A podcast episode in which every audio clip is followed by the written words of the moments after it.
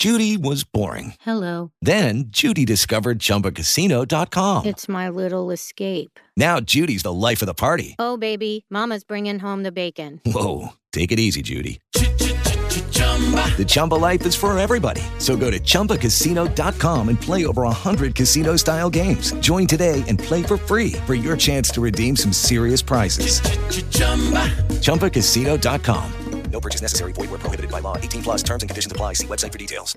Lucky Land Casino asking people what's the weirdest place you've gotten lucky? Lucky? In line at the deli, I guess? Aha, in my dentist's office. More than once, actually. Do I have to say? Yes, you do. In the car before my kids' PTA meeting. Really? Yes. Excuse me, what's the weirdest place you've gotten lucky? I never win and tell. Well, there you have it. You can get lucky anywhere playing at LuckyLandSlots.com. Play for free right now. Are you feeling lucky? No purchase necessary. Void where prohibited by law. 18 plus. Terms and conditions apply. See website for details.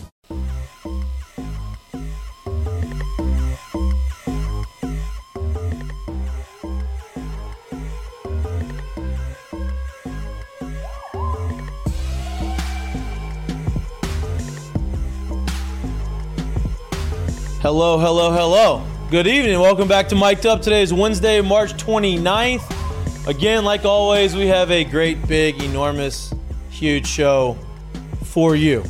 Um, it is the eve before the big Tennessee LSU weekend. Starting on Thursday, ESPNU has a primetime 7 o'clock game tomorrow.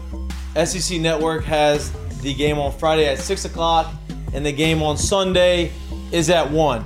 Tennessee comes to town. There's a lot of smoke around, you know, Tennessee and how they act and what they do and all of these types of things. There's a lot of hype around LSU. It's going to be very emotional, very talent rich matchup between both teams. We have Kendall Rogers coming in, uh, not in studio, coming on the show via video call at 7 o'clock to talk about the landscape of college baseball, landscape of SC baseball, and what this series means to uh, college baseball. We're going to run through the Heineken headlines. It's Wednesday, which means it's Ask Mikey and Mitch. We've gotten some of your questions. Please continue to ask questions in the chat. They're would love- pouring in right now. we would love, love that. We would love to answer them. Um, we also have an announcement. We announced that we're giving away, we're doing the whole booze cruise thing. The booze cruise Movement. Movement. That's the word I'm looking for, right? The whole booze cruise movement. Hashtag booze cruise. Every time Dylan Crews hits a home run, hashtag booze cruise. Our partners at Heineken Silver, they've been really good to us. Chuck, uh, Lloyd, our designated chugger, right? He chugs a beer every time or DC. chugs something, takes a shot, chugs a beer. If we're in studio, it's a Heineken Silver every time Dylan Crews hits a homer. So we said, you know what, let's let's build this community, let's get everybody else involved. So we put it out there. We've gotten a lot of submissions. One in particular, um, I think he's doing it for sport. I, yeah, I think that we've we've unlocked uh, something for him that's like, hey, you know what? Um, maybe we should dial this thing back, but but I'll see you at the. Well, I'll probably get to know him for Right. 60 days. Yeah. We announced that the winner, the the submission, plural, uh, we picked the best one, and then we give a gift to a prize to. We announced what it pro- was, Gift but due to a gift package, due to you know Legalities. maybe yeah maybe I don't really know how that works, so we're not going to announce exactly what it is, but it is a gift package that we will put together and send to him, and the winner of the Booze Cruise, the first week of the Booze Cruise Challenge is Jeff Cavan Jr. Now, if you follow him on his, on, on Twitter, he doesn't. He has the egg. He has the egg, but he is real. He, oh, He is very, very, real.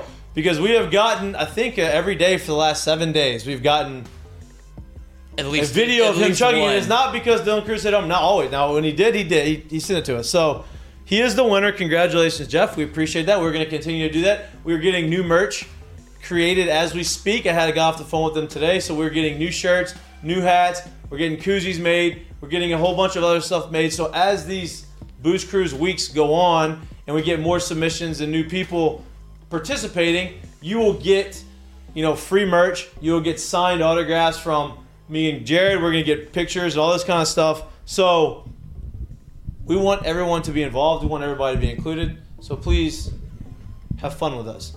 With that said, NIL Threads has there's our guy. There's our guy. He even got some of. I guess that's his son.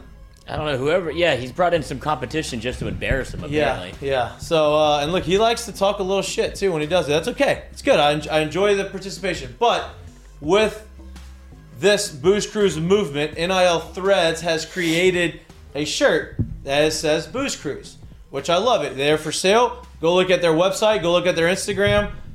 Go ahead and, and uh, Buy some- one. throw some dollars over there to them. So that's my first announcement. Second announcement is we announced that on Thursday, tomorrow, is the first game of the SEC, I mean, of LSU Tennessee baseball series. Big matchup, hype matchup, top 10 matchup. A bunch of talented players, three top potential number one overall draft picks in uh, on the field at the same time. We, the boys, are having a tailgate, mic'd up tailgate. Here's the kicker, though. I'm not telling you where it's at. You've got to get out there and you got to come out and you got to find it, right? We're not going to be hit. It's not football We have to go around the entire campus to find a tailgate. We're going to be out there. We're going to be out there early cooking, drinking, having a good time, music, TV, all the other stuff. So come out, hang out. If you see the sign, if you see mic'd up banner, if you see us out there, come say hey, have a drink with us, and come enjoy the festivities before the game starts. Those are my announcements. Now let's go through Look at the that rest shirt. of. Look at the shirt. Looks good, Yeah, collab, collaborative effort. no doubt. I think I get a maybe it's a portion of these sales. We were, you know, doing a little business. I love that. Art of the deal. Yeah, art of the deal. Never read it, you should read it. Um, let's go through LSU. How's he a- been doing? Oh, yeah, not very good. Uh, LSU had a game yesterday, a baseball game. They cruised to a 17-5 win over Grambling. Uh, they did what they were supposed to do, seven inning game. Get in, get out, get ready for the game tomorrow. And uh, we're looking for that. Like I said, Tennessee weekends this weekend. We announced all the tailgates. And um, Dylan Crews and Paul Skenes were recognized nationally as nationally players of the week, right? Of the yeah, of the week The year. probably of the year. Crews, obviously offensive player of the year, a player of the week, maybe of the year, and Paul Skenes, offensive, I mean pitcher of the week, and uh, yeah, women's college basketball plays tomorrow. Nope, Friday. Friday. Friday. Friday night against Virginia Tech, number one seed Virginia Tech, 6 p.m. in Dallas. Um, obviously LSU plays at the same time, so that's kind of tough. But you know what? The beauty of technology is you can just pull. You can be at the LSU game, pull up the women's basketball game on your phone, or vice versa. Be at the Final Four and pull up the the, the baseball game on your phone. Um, I'd Yeah. imagine that baseball is a little easier to watch a basketball game on your phone than watching a baseball game at a basketball game because the basketball is a little more high paced. Ted, you don't have to watch the kids run the bases. They just give them. I don't think anybody's lost that challenge yet. The kid that has to go steal the base and come back across the line. They need to make it more I difficult. think, yeah, or stop. We don't need to give participation trophies to everybody. You know, Pretty Like, sure that's been a participation thing. trophy for Yeah, yeah, yeah. for a while. Could you doubt. imagine a kid running and be like, "No, We had you a- get nothing. We get had back a promotion. on your We had a promotion. You actually have to leave the game. See you, buddy. We had a promotion in Durham where it used, they used to do the same thing, but they used to run around the base like they used The to arc, run around, run the arc, right? Yeah. Yeah, and then Yeah, they yeah. would get to um, home plate, and you'd have to beat the mascot, Wooly the Bull, right? Wooly the bully. Wooly the Bull, right? So they're doing it this one time, and our shortstop uh, was it? It was a big leaguer. His nephew was the one running, Yeah. and his nephew was running. Collusion. And what Wooly does is he tries to like juke the the the kid, and then go the opposite way and like fall or like you know get out the way and give the kid a head start or you know more of a lead. So he jukes him, and the kid goes the same way Wooly is going, and he runs him over, uh-uh. and the kid breaks his arm. No. Oh, broken Yeah. arm. Yeah, yeah, No. disaster, disaster, Wait, no, no, no. I'm not laughing. disaster, What? disaster. That's the first time I've ever heard that Yeah. before. And Durham's money's long. Yeah, and I, I, mean, I think I I don't think anything legally happened, but like tough. It should have. That's a lawsuit. That's One tough. hundred He percent. and look, the mascot is such a nice guy, and like he felt so bad, but Oof. it went wrong. It was not good. Um, LSU's pro day happened today, right? Um, Jarrick Bernard-Converse put on a show. Yeah, he he had a really. I don't know why he didn't get invited to the regular combine. I don't know the NFL combine, but he had his pro day. He ran a four four. We Well, he ran two forties. One was sub four four, and one was four four. He jumped a forty two inch vertical. 42, coach. It's very high. Well, that's up there. That's up there. That's getting up. That's going to get it. Higher than twenty nine. That's That's higher bunnies. than 29. That's some bunnies right there. He put on a great show. Yeah. Kayshon elected not to participate in the uh, 40s, the test, the testing part of it, but he participated in the drills, and uh, I don't know how great of a showing he put forth. He, they had a video of him running the cone drill, doing the three cone drill. Um, you know, there's rumors that you know he was he didn't run deep balls. He didn't he didn't run a deep route. It just seemed like it was a little bit of a mess, and I don't think that looks good going into the draft. So we'll see what happens there. I'm not talking anything bad about. It. I'm just talking about what I was told and what I saw, and you know my opinion on the thing. ML Major League Baseball opening day is tomorrow, and with that is the end of the Heineken headlines. Let's talk about baseball. Let's talk about what everybody wants. What are you doing over there? You look like you're locked into something. Oh, getting the uh, the Ask Mikey and Mitch. There we up go. Queued ask, up. ask Mikey and Mitch. Um, y'all are coming out there, right? Tomorrow at tailgate. Absolutely. We'd be there. We'd be there. I'll be there. I'll be out there. Um, Jack probably has to weld something or do some sort of thermodynamic. yeah, some thermo. But he, I wanted to get there. I wanted to bring his camera. I want him to have, you know, I imagine he's going to have his camera for the game, right? Is he doing that? I think he does. He's your employee. Take pictures. Not my employee. He's a part of the team. He's part of the team. I mean, I'm not. We could probably ask him. Yeah, yeah, we'll ask him. He's not coming in today. But Just phone um, works. before we get into the conversation with Kendall Rogers, right? Because we're going to talk a lot of baseball in the seventh hour. I mean, the second hour of the show, in seven o'clock. Seventh hour. Seventh hour. If Lloyd had it his Second way, hour. we Yeah, could do it. yeah, no doubt. Um, but before that, I want to have a kind of a preview of what we think that we're going to see throughout the series, right? And so I was looking at some of the numbers, right? Ch- uh, Dollin, Dollinger, Dollinger, Dollinger. God, I can't talk today. You were doing so good before I know. the show. Paul Skenes and Dollinger are pitching against each other on Thursday. Yeah. Both of them are supposed to be high end first round picks, top five, top 10 picks, potentially number one overall pick, right? Skenes' numbers in his start of the season has been significantly better than Tennessee's guy. Which is still having a good year too. He's having a great year. He's, I think he's a 3.5 or 3.6 ERA. I think he had a couple rough starts, but his last couple outings have been very good. And then you have their Saturday, their or their their second starter is also a potential first rounder in Tennessee. I believe that all three starters at LSU. He's got another year though. I think he's Yeah. got another year. Um, I believe um, he has. I think he's a sophomore. Yeah, I think he was in the unless he's a draft eligible sophomore, but I think he has another year. So you have Chase Dollander, 3.93 ERA actually. So it's coming down. Mm-hmm. Paul Skenes 0.59. That's a I see Zero. point five nine, meaning there was 0.59. nothing in front of the point. there's no there's no. Yeah, he gives up yeah. less than one run. Yeah, yeah, that's what it sounds like. Yeah, Yeah, yeah, so yeah. that's what happens. It got tortured after that one run he gave up. I give up. I think he gave up Skewed- three this year, huh? Skewed the stats. Yeah, I know. Uh, Chase Burns is their their second guy. Ours is Ty Floyd. Chase's projected first round pick. I believe Ty Floyd's going to be a first rounder as well, at least in the supplemental round. Chase has he's two one with a four one. Ty Floyd is four zero with a two zero. But his, I think his, I think his innings to strikeout numbers are No doubt. goofy, goofy too. I think Chase? Yeah. Yeah, yeah, no doubt. He, I mean, they, they go out and punch guys. Now, their Sunday guy is Drew Beam. He's throwing with a 2 5. So he's throwing really He's better well. than you think too, because I saw him throwing Sunday. I was like, oh, well, Yeah, that's pretty good. No, he's good because I mean I watched a little of their games last week with they're playing A and M, and you want I mean I want Their Sunday game was an E ESPN game, so it was kind of Yeah. easy to catch right. if you didn't catch it. And then he's going against Thatcher. Obviously, Thatcher's had a couple of rough outings in a row. I don't. I'm not doubting Thatcher at all. Like I'm not worried about him. I think his stuff is good enough, and his makeup and his ability on the mound is good enough. And I'm not. Worried He's got. About it one- think of it this way: we we probably see him top end if he throws well as the guy that could be a potential first rounder next year.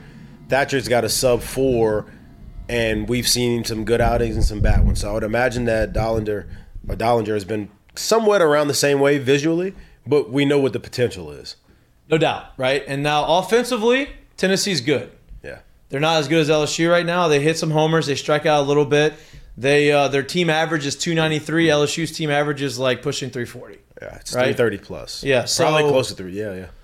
After Now this night. is probably the best staff, top to bottom, that LSU is going to face has faced up to this point. I don't know if it's going to be the best staff they faced throughout the course of the year, but it, it seems like it, if not, it's going to be the top three. Yeah. Right. So this is going to be a challenge. Obviously, um, baseball is a funny game, right? Anybody can beat anybody on any given day, depending on the guy on the mound who's controlling the game, and that's what I'm excited about, right? Like obviously Arkansas is good.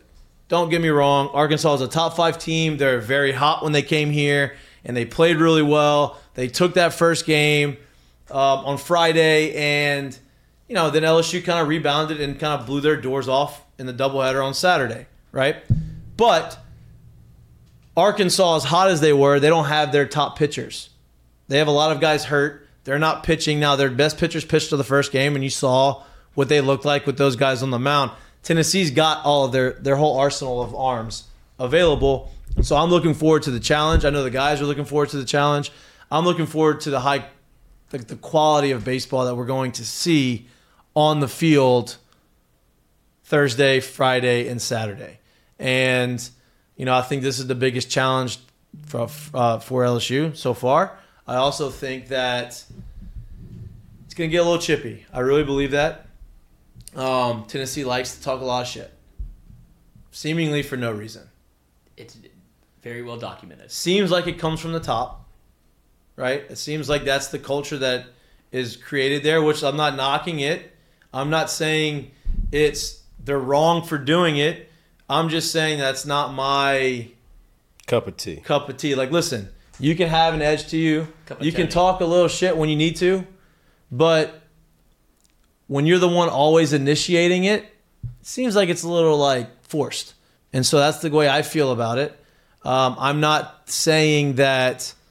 Like I said, I'm not saying that they're doing anything wrong. Attitude reflect leadership, Captain. Right. I'm just think that it, it, it trickles down from The top. the head honcho, and you know you've seen some incidents with the head, with them, and and you know he's been suspended a couple. But that was not because of his actions. That was because of the tampering part. You also saw him get suspended last year for chest bumping an umpire. Um, maybe he was trying to celebrate. Has he been ejected also this year? I'm sure. I'm sure. Could see that again this weekend. Uh, yeah. I mean, I would imagine that. I mean, this, look, Jay talked about how electric the atmosphere was uh, Saturday night. I think you can multiply that Thursday and Friday this week. By But I think you'll. about I 10. was say I think you'll get it. Like, it'll be. Coach, we're talking about tailgating on a Thursday at three o'clock in the afternoon before and on a workday. I think Yeah, this I mean, like- series will be as close to the playoff atmosphere as they might get all. Oh, this is super regional atmosphere. yeah, I believe. that they might get all year. yeah, I think the weather's gonna be perfect. The weather's gonna be great. right? Like it's not going to be be super hot, hot. it's not gonna be cold. Nope. It's going to be awesome. You're going to have two of the most talented teams in college baseball playing against each other at LSU on national TV. Like to me, that is a uh, Deal's getting done. I don't know who. Uh, it's a random number. I don't even know. Um, to me, that is all you can ask for Yeah, right? And I didn't go to the night game Saturday. I went to the day game, but I didn't go to the night game. And the guys that I've talked to that were at the night game said that the atmosphere was very, very electric. Like it was very rowdy. It was very fun. And I was like, well, that's good news because over the last few years, you felt like you lost a little bit of that. And now with all of the hype and everything happening, it seems like it's all starting to come a little come back and now you have a team coming into Alex Box, coming into Baton Rouge who Wants seemingly asks asks for all of the smoke. there's been a there's been a ton of momentum, I guess you could say, leading up to this weekend. And you can even start it before the uh, the season even started. Go back to Jay landing a very big, a very good recruiting class. Go back to all of the transfers, the big name transfers that come in. Go back to the seasons that Tennessee's had the past two years, leading up through how LSU has played so far this year. There's a lot to be, I guess, excited for come Thursday, Friday, Saturday night here. I agree. And if you watched the game yesterday, Dylan Crews had two hits, so his average is now three at five forty. Five, 450. five, That five wasn't- forty. Yeah, that wasn't a at 540. If he was hitting 340, he'd be having a good year. If he was hitting 440, wow, this guy, you know, he's hitting five. There's a five in front If of he his got name. up to the plate with this the same, I guess you can say, power numbers, if you will, doubles, triples, homers, same RBIs, but he was hitting 340 right now, you'd be saying he's having a really good year.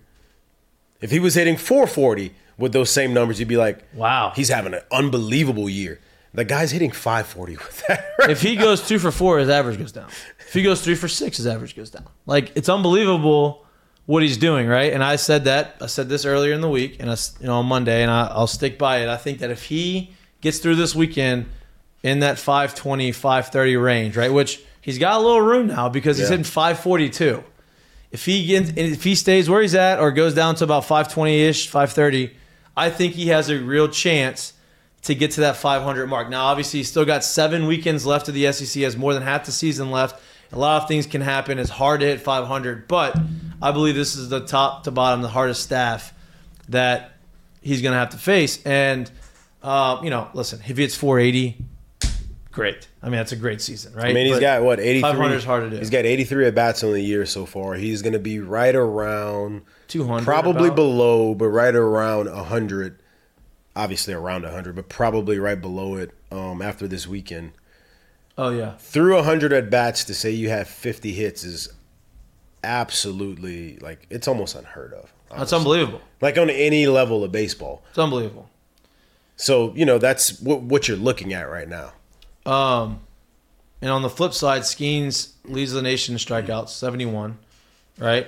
He uh, leads the league, leads the nation in hits allowed per nine with 3.38 per nine innings, so less than four hits per nine innings that he's pitching. Uh, wins, he has five, and his whip is .56. And the only game he didn't win in or Indeed. get a decision in, Was last weekend. he gave up how many runs? One run. One run. He had a no decision. And his second national ERA with a .72 ERA. So you're going to see a lot. You're going to see an electric matchup. And I'm excited. What are you most excited to watch tomorrow or for the weekend? Uh, I want to see these two lineups show up in this situation, right? I, obviously, LSU's lineup has been dynamite all year. Like you said earlier, this is probably going to be the best pitching staff they'll face this year. They got, I was looking at it earlier, they got some guys that have put up some impressive numbers out the bullpen, too. So you're not even just talking about just the starters. They got some guys in the bullpen that can kind of run it up there as well. I'm also excited to see how that side of the how that team comes in and shows up with their lineup as well. Right. Like you said, they're chippy. They're going to talk it, whether they walk it or not. They're going to talk it, and they got some talented guys there as well. So I really do want to see how they show up because I do feel like for them who this year hasn't been great so far. Do you think about last year? They started conf- they started conference off 17 and one. They had 25 wins in conference last year right where they're at right now, it kind of feels like to them a letdown. Why? Because you got the same coach, you got a lot of the same players back. You feel like you should be doing that and are better right now, but they're not. Right. Not like they're having a bad year, but they're not. Right. So I kind of feel like they're going to come in feeling like this is their opportunity, not only one to kick off and kickstart the rest of their season going forward, but to kind of show that they haven't gone anywhere. So it'll be interesting to see how they show up, how they play, how they act, and how this LSU side of it can respond to it. Because it's been a it's been a mixed bag, right? The first two weekends they got swept against Missouri, and then they swept A and M, who is probably better than you better, think, and then better, you than think. Missouri, right? and LSU didn't sweep if you want to think about it, Right, If, if you want to do the comparison game, Right. So Tennessee's three and three. LSU's four and two in conference. LSU's won both series. Tennessee got lost, uh, got swept and swept. So they've had a mixed bag. Obviously, they got swept because they they didn't pitch very well Right. in the opening weekend. Last weekend they threw they threw extremely well, and then whenever they had, you know, they had the opportunities to kind of put it on them and take the lead and then run away with it. They did that. Um, Lloyd, Oh, you want to join in this conversation or? I was just looking up some stats to see um, kind of where Tennessee is at because I think there's they.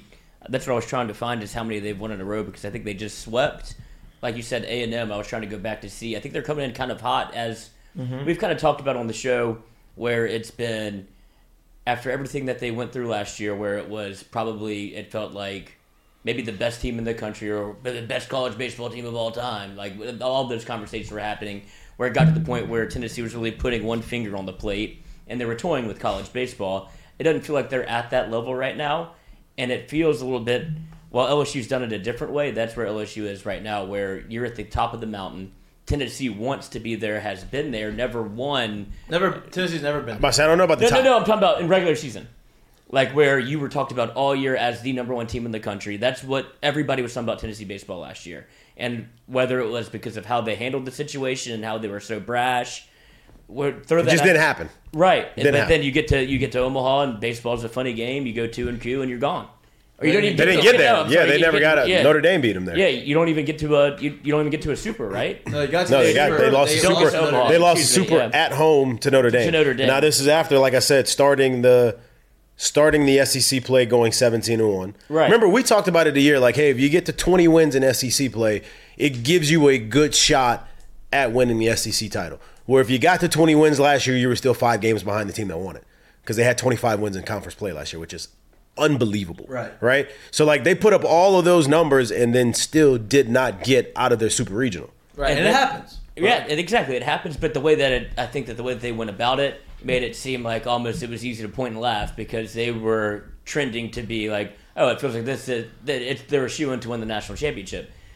The way that it's going for LSU, it feels like now they have the target on their back, and when you bring in a team like Tennessee who wants to be that team, that's where I think you're going to see a lot. Uh, it's going to be early and often with the animosity. There's going to be a lot of tripping back and forth in the dugout. I don't know. Whenever you saw, I mean, you can go back as far as or as soon as last weekend with the umpires with Trey Morgan, Mm-hmm. they're going to have their hands full with trying to police these two teams as to. Well, that's what, I want to see, right? Like I want to see the game be about the game, right? I don't want it to turn into this circus of. And now listen, Tennessee that could be to their advantage. But Hey. being a chippy is fine, right? And having a little like going back and forth, that's fine. But like for it to be this whole circus and like you take away from what you're actually seeing on the field, like that's not what I want to see, right? I, I, I alluded to it. I think it was one of the last questions I asked Jay on Monday. If you were here and you mm-hmm. watched the show Monday, I asked him about that, and he gave us an answer, which I think is a very true answer. But I know there is no way in hell he didn't give more or isn't going to give more to that locker room before they actually start this series. Because at the end of the day, getting chippy, taking things outside of baseball, realistically, is taking away what they set out to do this Right. year. Really doesn't matter, right? If you can't, at the end of the day, get the win, and all we're worried about is matching their chippiness, matching their bullshit, matching that, well, then you've let them take you away from what you're trying to do. No doubt. Right? And whether they are the team that beat you in this series or not, they're taking you away from what you set out to do this year. And they're just another team that's on the other side of it trying to beat you in that For sense. sure, and I can see. I, I mean, for me, and this is what I'm trying to. I'm, I'm gonna predict the way Skenes is on the mound, like the intensity and the way he kind of like has that swagger and he dominates and he does these things. Like I already know somebody on Tennessee's team is gonna get butt hurt because they got blown away by a hundred mile an hour fastball or they struck out on a borderline call. It's probably a good call or whatever and they get punched out and Skenes is walking back to the dugout and he's kind of looking in there and not really talking shit but just kind of like doing his deal. The guy's gonna get butt hurt he's gonna be chirping and then the minute they get a hit or whatever they're gonna do that's how it's gonna that's gonna how it's gonna escalate because they just don't like when somebody's dominating them and that's hey, bro you're, this guy's good. Like it's if- okay. But saying if you watch it really close to, if you've watched games this year, I get the feeling from what I've seen, he's never really like the antagonist that starts it. He's not directing it towards the other. No, no, no.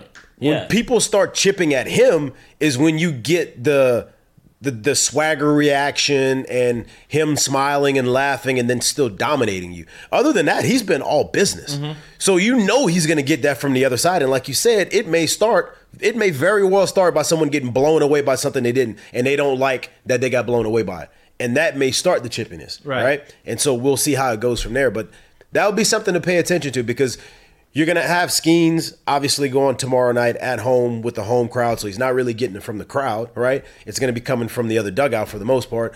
See where it goes. See where it goes. See how it starts and where it goes. But I'm sure you're gonna get something from that dugout. Yeah. It's how do you react and how do you actually play under that I mean, situation. there is no doubt that if Tennessee hits, and and it might not be off of Skenes, but if they ever hit a home run, you know they're going to do the arms cross celebration.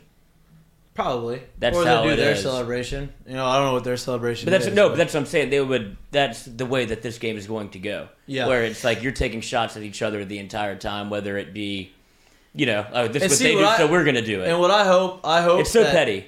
Right, and I hope And LSU doesn't take shots at them. I, I don't think they will. Me either. I don't. That's not their. That's not their personality. You know what I mean? Like, you you adopt the personality of the leaders on your team, right? Jay's personality is not that. He's very all business, all about baseball, whatever.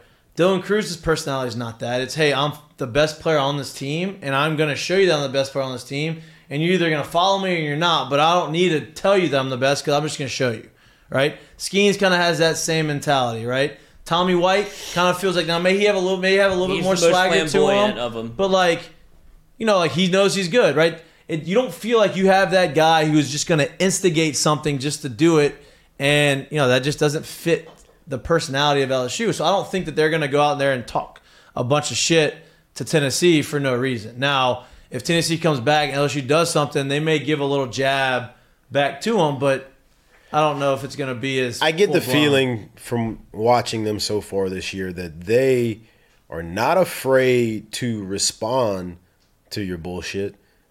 Lucky Land Casino asking people what's the weirdest place you've gotten lucky? Lucky? In line at the deli, I guess? Aha, in my dentist's office. More than once, actually. Do I have to say? Yes, you do. In the car before my kids' PTA meeting. Really? Yes. Excuse me, what's the weirdest place you've gotten lucky? I never win and tell. Well, there you have it. You can get lucky anywhere playing at LuckyLandSlots.com. Play for free right now. Are you feeling lucky? No purchase necessary. Void where prohibited by law. 18 plus. Terms and conditions apply. See website for details. Judy was boring. Hello. Then Judy discovered ChumbaCasino.com. It's my little escape. Now Judy's the life of the party. Oh, baby, Mama's bringing home the bacon. Whoa, take it easy, Judy. The Chumba life is for everybody. So go to ChumbaCasino.com and play over 100 casino style games. Join today and play for free for your chance to redeem some serious prizes. ChumbaCasino.com. No purchase necessary. Void where prohibited by law. 18 plus terms and conditions apply. See website for details. But they are about their business first. Right. And if you give it to them, they're not going to necessarily just ignore it. You will probably get something back, but they're not going to first and go out there. It's really, really team, team, team first Right. and foremost. And then you end up getting some response back, which at the end of the day, I don't dislike at all. No, I have no problem with that. I don't dislike it at all. Me, me either. I have no well, problem that's with the that. part of college baseball is the part of passion of, it all. Anything. Yeah, yeah. It's a part of competition, bro. We, we Right. can we can go take it. We can go play a pickup basketball game over here, and we pick teams. Chances are, if you've been talking the whole time, if I hit a three pointer in your face, I'm probably going to at least stare at you. Right. Right. Like that, that's a part of competition everywhere. If you're probably quiet, the good chance I might not say anything. I think Tennessee's the ones that they go play pickup basketball, and as soon as the game tips, Oh, pregame. here. They're just here. Good or not, they just happen to be a better team Right. that's doing it. Right. And I say better meaning like a good team that's gonna Right, right. chip and talk before the even thing even starts. And I think that's what you gotta what you're kind of looking at this weekend. It's the, uh, I guess the best way to sum it up would be like the Draymond Green. Did you see that last night where he's talking to Herb Jones and Herb Jones goes, "Bro, they're taking you out the game right now." And he was like trying to get chippy with him. He was like, Herb's like, "Bro, you're not even in the lineup right now." And it's like that's what it feels like And with that's after LSU Draymond Tennessee. gave the little slide by, like yeah, he oh, nudged him to on purpose. He's like, "Bro, you're getting pulled." Yeah, you're done. Go, go sit on the bench. Yeah. The, Tennessee Tennessee's the Draymond to the Steph to the Stephen Clays on the same team right yeah, now. yeah. That's like um, That's basically what you're getting. that's that's like um, Caitlin Clark. You see that video of the point guard from I guess was it Louisville they played, Oh Yeah. yeah. And she was talking shit to Caitlin Clark, and Caitlin Clark goes, "Y'all are down by 15. Shut up." Shut up. You know what I mean? Like, Draymond made a quote last night too. I actually did see this post game that he said it takes a something around around the the likings of it takes a special man to still talk shit when you're down 20. I feel like that's who Tennessee is. Whether they're up, down, game hadn't started, game is over, you're going to hear from them. You're going to see them do some shit that doesn't necessarily rub you the right way. How do you respond to it in the right way on the other side is where you go. Now. No doubt. And here's the other thing, right? Here's a, a, a aspect of the game that I think is going to be interesting. We touched on a little bit before the show started was Tennessee's 36 of 43 in stealing bases, right? Stealing bags, like, you know, base stealers are very, um, there's not very many of them anymore. Teams And- don't until tomorrow push night, it. but right. that's that's a different story. Right. that's a different story. Until tomorrow, but that's a different yeah, story. But they don't push it, right? Yeah. Like they don't. They're not saying, "Hey, we need to steal bases. We need to do this." Now, some teams do. Obviously, Tennessee does. They have 36 bags, right? And so that's going to be an interesting dynamic, right? Obviously, Paul doesn't pitch out of the stretch much because he doesn't have a lot of guys that get on base. But if when they do get on base, right? How's what's the running it? game going to look like? How is he going to control it, right? It's going to put more pressure on Brady Neal, who has been really, who has been good behind the plate and can catch it and throw it well. And we'll see if there is a start possibility for Milazzo. and that's what that's what Lloyd was talking about because of how good he is behind the plate. Now, Got roasted. when Milazzo on was it Sunday or Saturday? The second game on Saturday when he was catching. Had to be. This man was tackling balls behind home plate. It was. I'm confused. I was confused at what was happening. Like he was jumping at everything. It looked like it did not look good. I don't know what was going on. I don't know if he wasn't picking, see, couldn't see the ball or what, but that was pretty crazy to me. I've never seen somebody be that jumpy right. behind the plate. Um, Well, he probably feels like he's battling for his job. Yeah, but that doesn't- but that- that- that Well, no, doesn't could make try, you could- jumpy. yeah, you, you could try too hard. Yeah, but that's not. We've seen a big a big That's sample not a from trying. him. That wasn't a really trying too hard. Yeah, that yeah. wasn't a trying to. Like his thing is, I'm good behind the plate. I'm gonna receive it well. I'm gonna throw it well. It was a weird thing, and I don't know. What, I haven't talked to anybody. I haven't asked. I got. It was something I've never seen him do. So I'm not sure why he was doing it. If there was a vision issue, if there was, um, I don't know what. But with the the the running game aspect from Tennessee, it's going to be interesting to see how they control that and what they do. Um, defensively to kind of combat that, right? So that's a different. Well, That's a different part of it. And it's What? all contingently, especially especially on Thursday. gotta get on base. with Paul Skenes. Yeah, you gotta get on base to be able to run. And- Can't steal first. I do think this is one of those situations though, like you talked about last year, like I say last year, a couple weeks ago when you're saying what do you want behind the plate and how you do it.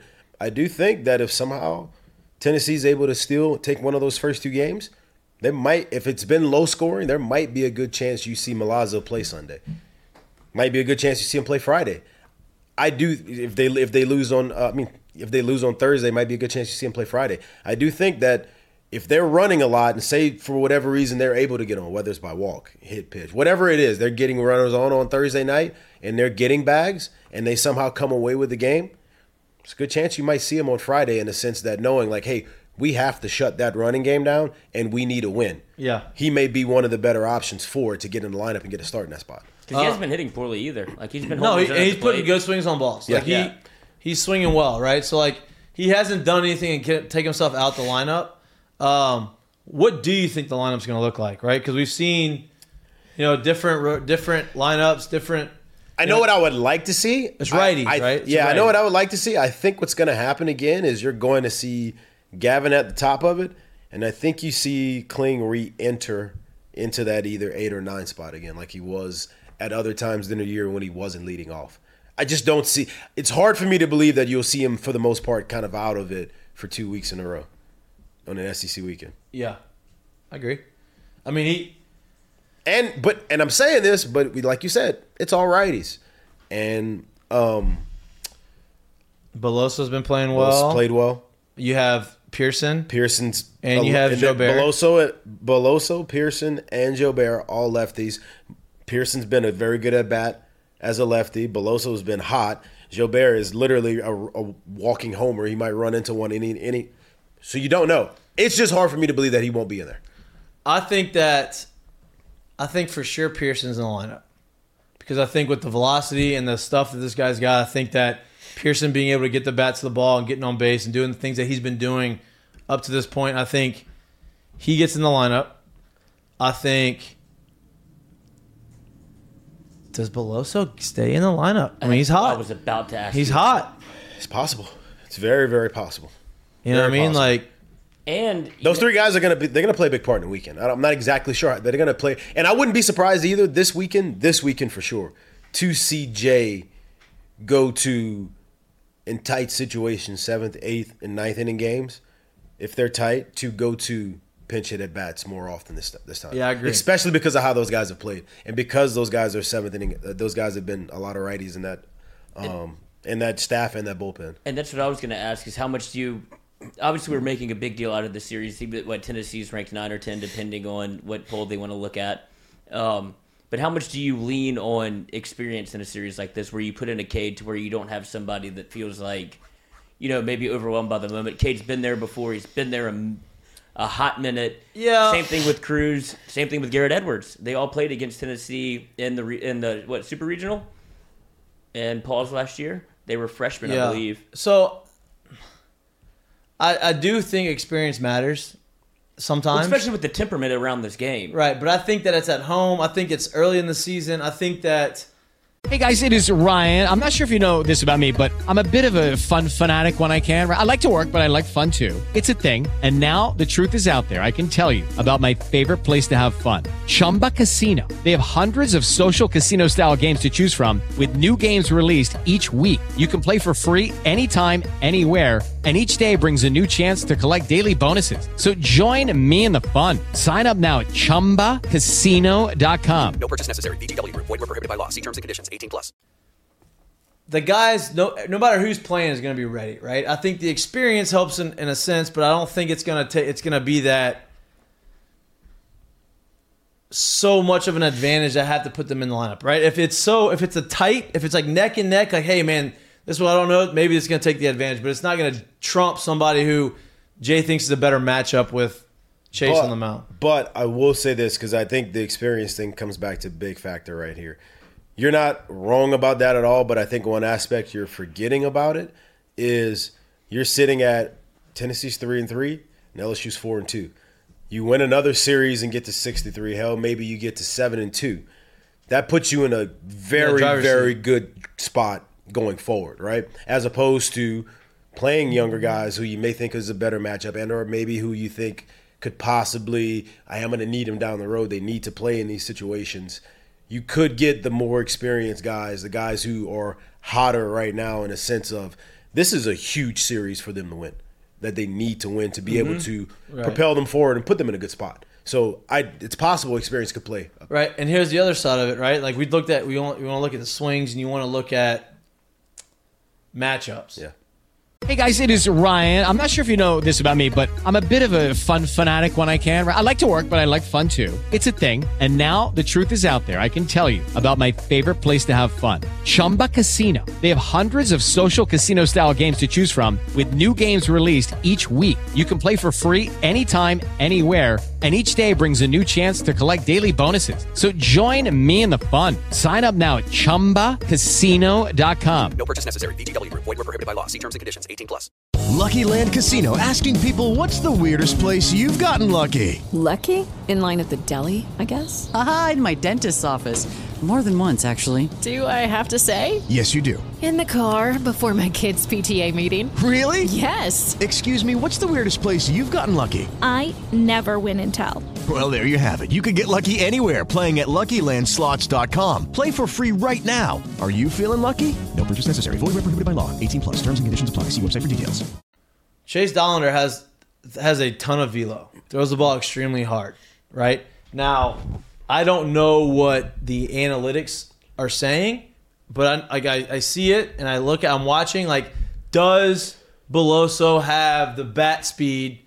Is that something that plays? Does he play into a high velocity guy? I don't. I like I like Cade a lot. I think Cade's very good. I think he's huge for this team, and I think he's played very well. But my only question would be, and this is something that Jay would know, and this is something that they have analytics for, is what is his average and what does he hit? How does he hit against high velocity? Because you're going to get that, right? And if it's not something that Jay wants to deal with, or says, okay, it may not be the right matchup, then I can see him, you know, putting him in the bench, maybe come and get a pinch hit at bat. Maybe a guy comes in off the bench, throws a bunch of breaking balls, and this is what you want. Um, you know, but I believe that Trey's going to play 1st Mhm. right? I don't think he's going to play left. I think he's going to play first, which means Jared Jones, if he's in the lineup, which I'd imagine he's going to be, hit a home run yesterday. Right. He's going to DH. And it was the other way. And it was the other way, right? And so I'd imagine that he would DH, which means you're not going to put Beloso in the outfield. So that leaves the two outfield spots. Lucky Land Casino asking people what's the weirdest place you've gotten lucky? Lucky? In line at the deli, I guess? Aha, in my dentist's office. More than once, actually. Do I have to say? Yes, you do. In the car before my kids' PTA meeting. Really? Yes. Excuse me, what's the weirdest place you've gotten lucky? I never win and tell. Well, there you have it. You can get lucky anywhere playing at LuckyLandSlots.com. Play for free right now. Are you feeling lucky? No purchase necessary. Void where prohibited by law. 18 plus. Terms and conditions apply. See website for details. Open. I believe Pearson's going to be one of them. And so that leaves the other spot, whether it's going to be Jobert. Joe Bear or um, Kling. I don't know. I mean, it's going to be interesting to see what he Depends does. on Kling's health too. It feels like they got. I him think in- he's healthy. They got him in there last Played night. yesterday. Yeah, he started yesterday, didn't he? Yeah, but they got him in there over the weekend too. So Right, you know, that's what- but- yeah, So yeah, yeah. you could be right about it. If he's healthy, if he's ready to go. It Um, just feels like some of these. I really would love to see if we're gonna have uh, Ackenhausen. Is that's I said it correctly? Mhm. If he's gonna be available for the weekend, he would be a huge addition again for matchup situations, Right. obviously, and obviously not just matchup. He's been dominant this year. And speaking of being like lefties and being back, he's not going to be back this weekend, but um, Javen Coleman threw a bullpen, and he was up to 91 in the bullpen, and that's a good sign. I mean, he's coming off a TJ. That's early too. It's early. He's coming off a TJ, so I'd imagine that he'd be ready towards the end of the year, SEC tournament stuff, right? I don't. They're not going to rush him. You know, maybe the last couple series, but that's another lefty that you have in your arsenal coming out the bullpen who is very good, Yeah. very effective. So that's You know, you know it's weird too because as good as the bullpen has been, the bullpen has been. They've had some, you know, up little icky spots already. Um, you're also seeing how big the loss of Grant Taylor was, right? And so I would imagine they're not going to rush him, but they would love because earlier I spoke on man, like, do you put him out there or do you not burn any of his eligibility and give him another year? Now you're thinking, well, if he's ready to go, Yeah, we you- could you gotta- hugely yeah. use another. Absolutely.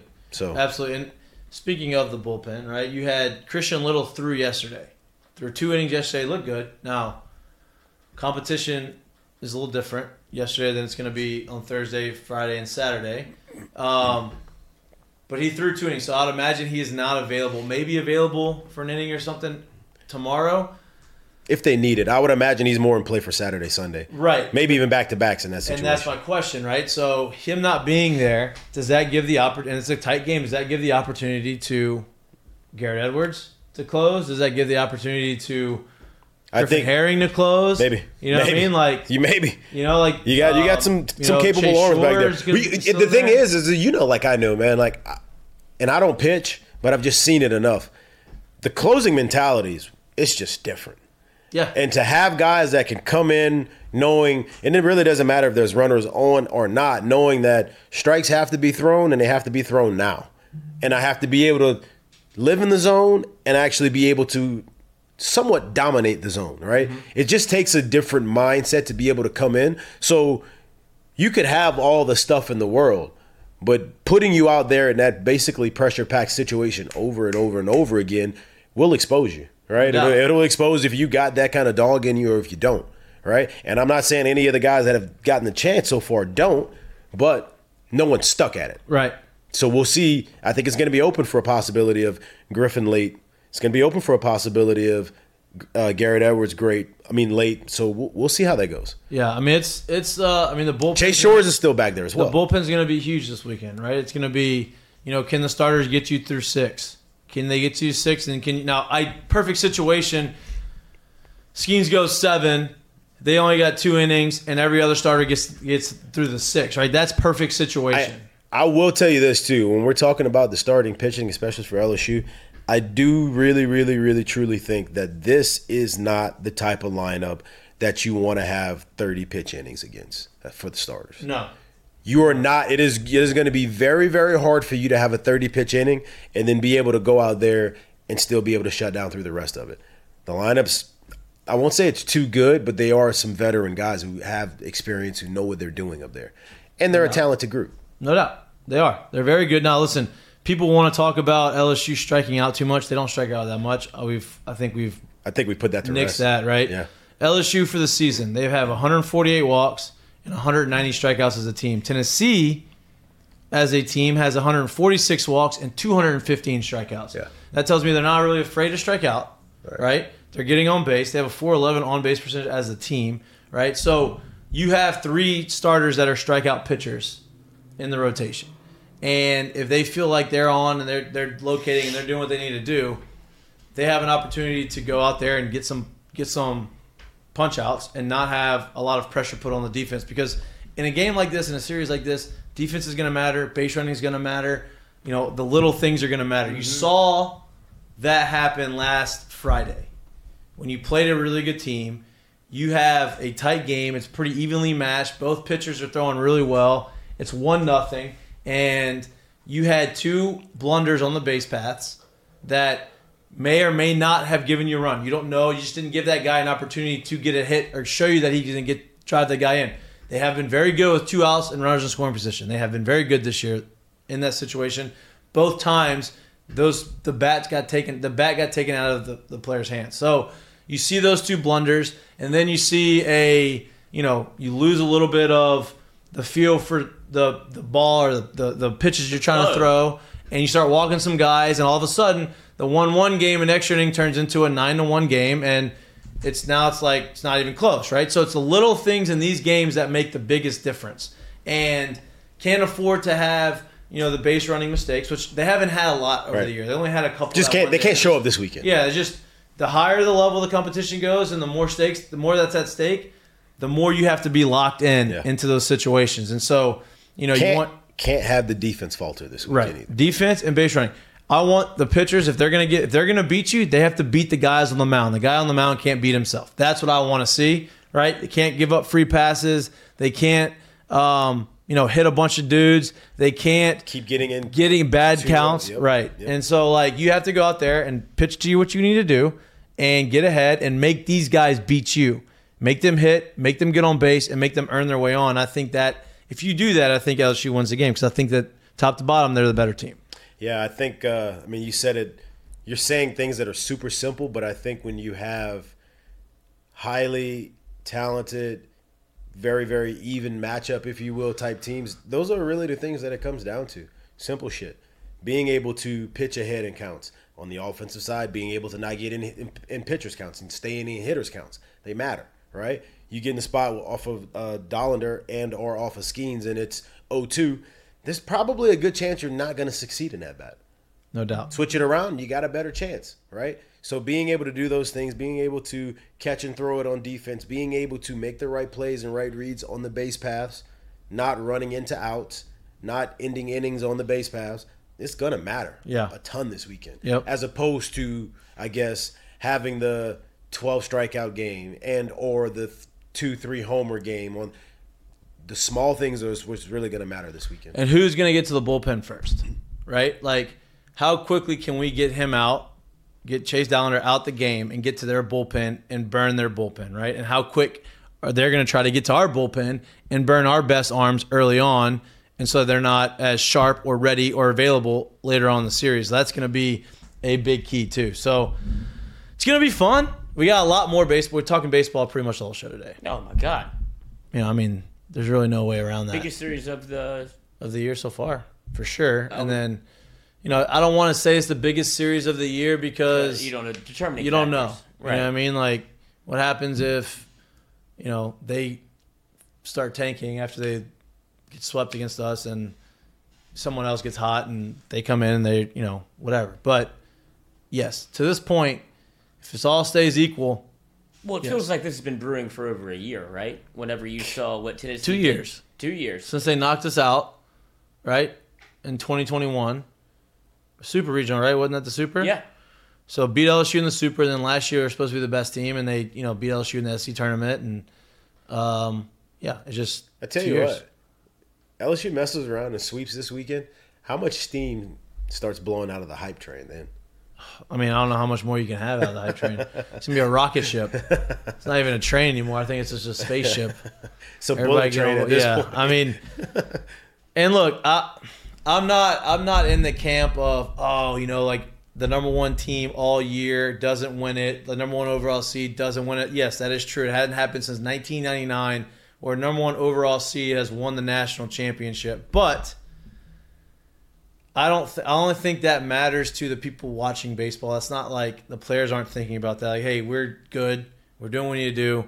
Our our job is to go out there and win as many games as we can, and I think that they do that. So I'm excited about the. Two out of three considered a success. Oh yeah, Of course, Yeah. every weekend. If you go, if they go 20 and 10 the SEC and they win every series two out of three, like Even even when me. you play, say we, if you're six weekends into the year and you play the team that is literally ranked dead last, two out of three, we win. It's hard to beat a team three times in a row, man. Mm-hmm. It's really really hard to do it. Not just in any sport, because baseball is the day you got to do it literally three days in a row. Yeah. You know, like in any sport, if you can do it three times in a row, but baseball is the only one you do it literally days in a row. It's hard to do, right? So any series, two out of three, success without a doubt.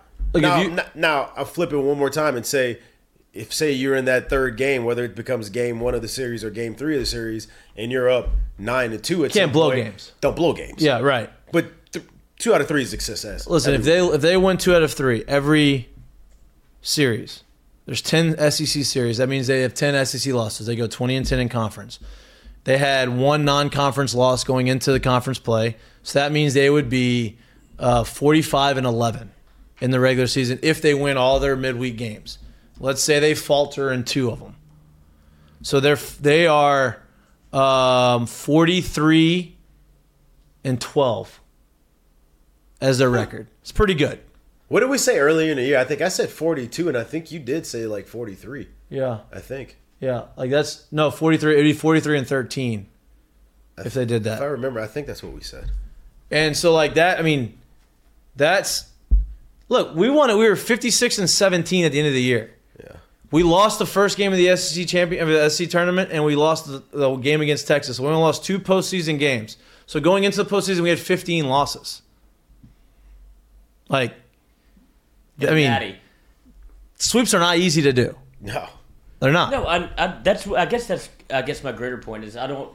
I don't know if people are expecting a sweep, and I don't think it'll be. You have to realize what the level of competition is going to be. It just feels like this has been built up so much that if LSU doesn't sweep, then it's a thing. But I, I don't think it's there yet with how good Tennessee is. I think that you, if you take two of three, you have to see that as a win. Now, if it goes the other way, you only win Thursday night when Skenes pitches. That's when you get into a bigger conversation. Well, it depends on how the games go. Exactly, Right? and that's where I was going to get to, like the bullpen issues and some things that LSU has been battling on the back end. We haven't seen Riley Cooper in a minute, and it's just kind of. And there's some things that teams will do to just win. Like they may just you can look at it at the end of the game like, oh, they just beat us, right? Like well, Arkansas, I, well, they, they- emptied the clip. To they be able to won. get- Well, they won, but like the LSU did some things that hurt themselves. The guys can go out there and pitch well, not walk guys. And Tennessee just have really good bats, put together some swings, get some guys on, get the big hit, and they just win. Like that could happen too, right? And then you look at it and you say, okay, how did we lose that game? Did we lose it or did they beat us? No, they beat us in that one. Okay, no, we lost. We lost the game because we did this, this, and this. Like that's how you kind of evaluate. Okay, we won. We went one and three, one and two against them, but did we give away the other two games or did they just beat us? Right? And so I don't know. Well, it just feels like a big prove it series for LSU because some people have called it like a week out of conference schedule to where obviously they're 10 running everybody you see. Well, But what do you call the first think- two weeks of SEC play? I think Right. Jay. I That- think that's Jay. what I'm saying. I and I also think Jay measuring nixed that. I mean, Jay came on here and he said Iowa's in first place in the Big Ten. yeah, he really Sam, did mix it on here. Sam yeah. Houston State's in first place. Kansas State's winning a bunch of games. Texas is on won 15 straight. They just beat A and M last night, right, in a midweek game. Mm-hmm. So Sorry. what do Where- you? where is- where is soft? Yeah, so I mean, like these guys that we beat, or they beat, may not have looked the sexiest on paper when they played them, but looking back, damn, they're pretty good. Yeah. Or, they weren't or bad. historically, but if you look at them right now and what they're doing, they're pretty good. Right. And so that's the thing is like you look at the names and you look at these soft out of conference schedules, you look at maybe the RPI or whatever it was at the time, maybe not good. Well, at the end of the year, let's look back and say, oh, maybe their out of conference schedule wasn't that good. And you look at it now, and, and, I, and I think that's a, I think kind of that's a bullshit cop out way of looking at the schedule because go back to 2009. What was our, what was our non-conference schedule? I think we, played Villanova, Who do we play? um, Illinois. F- um, We UCF. Illinois, UCF. Illinois beat us. Uh, exactly. We played Villanova, UCF, Illinois, the in-state schools. Where did we go? Yeah. Who do we go play? Nobody. What did we, we started the year as the number one team. We didn't enter the tournament as the number one seed, but we ended the year as the number one team. Yeah, so sorry for the people on Twitter who corrected me. We did not go Wire wire, to to wire. Yeah. We started at number one, ended at number one. We did not stay number one the whole year. I'm sorry. I didn't mean to. Kind of hard to stay number one when you get what we think we get swept or lose the series at home to Tennessee. We lost the series at home. Those are two series lost. To Tennessee, Tennessee who was the and last place team in last place team in the SEC, Yeah. and Illinois. Illinois. Lost midweek games to Nicholls. Like lost midweek game. I think we lost to UNO that year. No, I think we lost to um, Northwestern. Yeah. Yeah. Northwestern State. They had a lefty throwing like 97 out the pen. I But- think you maybe even sophomore year. But that's so that's my point. Like you want to sit here and say the out of the non-conference schedule has been solved. When is it ever? hard? Right. Like, Right. For a big school like this, who's nationally ranked. When is when are they ever that hard? Yeah, and Jay put them in a situation where they went on the road and played. They went had a true road game before SEC, which doesn't very doesn't happen very Doesn't often. happen very often at at. Tennessee, they won. I mean, at uh, Texas, they won. Yeah. And you know, I'm thinking about some of the bit, the big non-conference series that we had. My junior year, we played Cal State Fullerton at LSU. We swept them, and I was like, "Damn! Like we're gonna be good. We're young." Obviously, like we had some growing pains. We are 36 and 20, but we weren't bad. We didn't make the postseason because we we're the ninth team in the SEC. But um, you know, unless they come to you, historically LSU just didn't go out and play these top tier teams, right? And so, Well, everybody wants to come here because it's it, like you need those northern schools. Well, yeah, and you- play and the out. SEC 's so outside hard. of the last, I mean, think about it. Outside of the last, I would say once, maybe what was it, Tyron Matthews' junior year when West Virginia came here. was that 2000? No, no, I was sophomore. That was year. sophomore, sophomore year. year. Yeah. Around that time was probably around the first time you even really saw. I mean, we played Virginia Tech. I guess we had a big matchup here, but you don't even really see it in football either with big schools like this. You might get one, right? But it's not normal for the non-conference schedule to be some gauntlet in a, in a conference like this. Yeah. it's not a thing. Yeah. the only thing with football that's different is that they do like the opening weekend because they want to make. That's why draw. I just Yeah. that's why I just named like because that didn't start until around that time. You know, that wasn't a thing before that. Um, well, well, continue when- this conversation. We'll continue this conversation in about one minute because Kendall Rogers is in the on deck circle. He's ready to come on the show. We appreciate that. We don't want to keep him waiting. So give us one minute. You're watching Mic'd Up. We'll be back with all of your college baseball, more of your college baseball talk, more of your SEC baseball talk, and let an outsider who's not biased like we are give his take on what this series is and what it's going to mean to um, college baseball. We'll be back in one minute. You're watching Mic'd Up.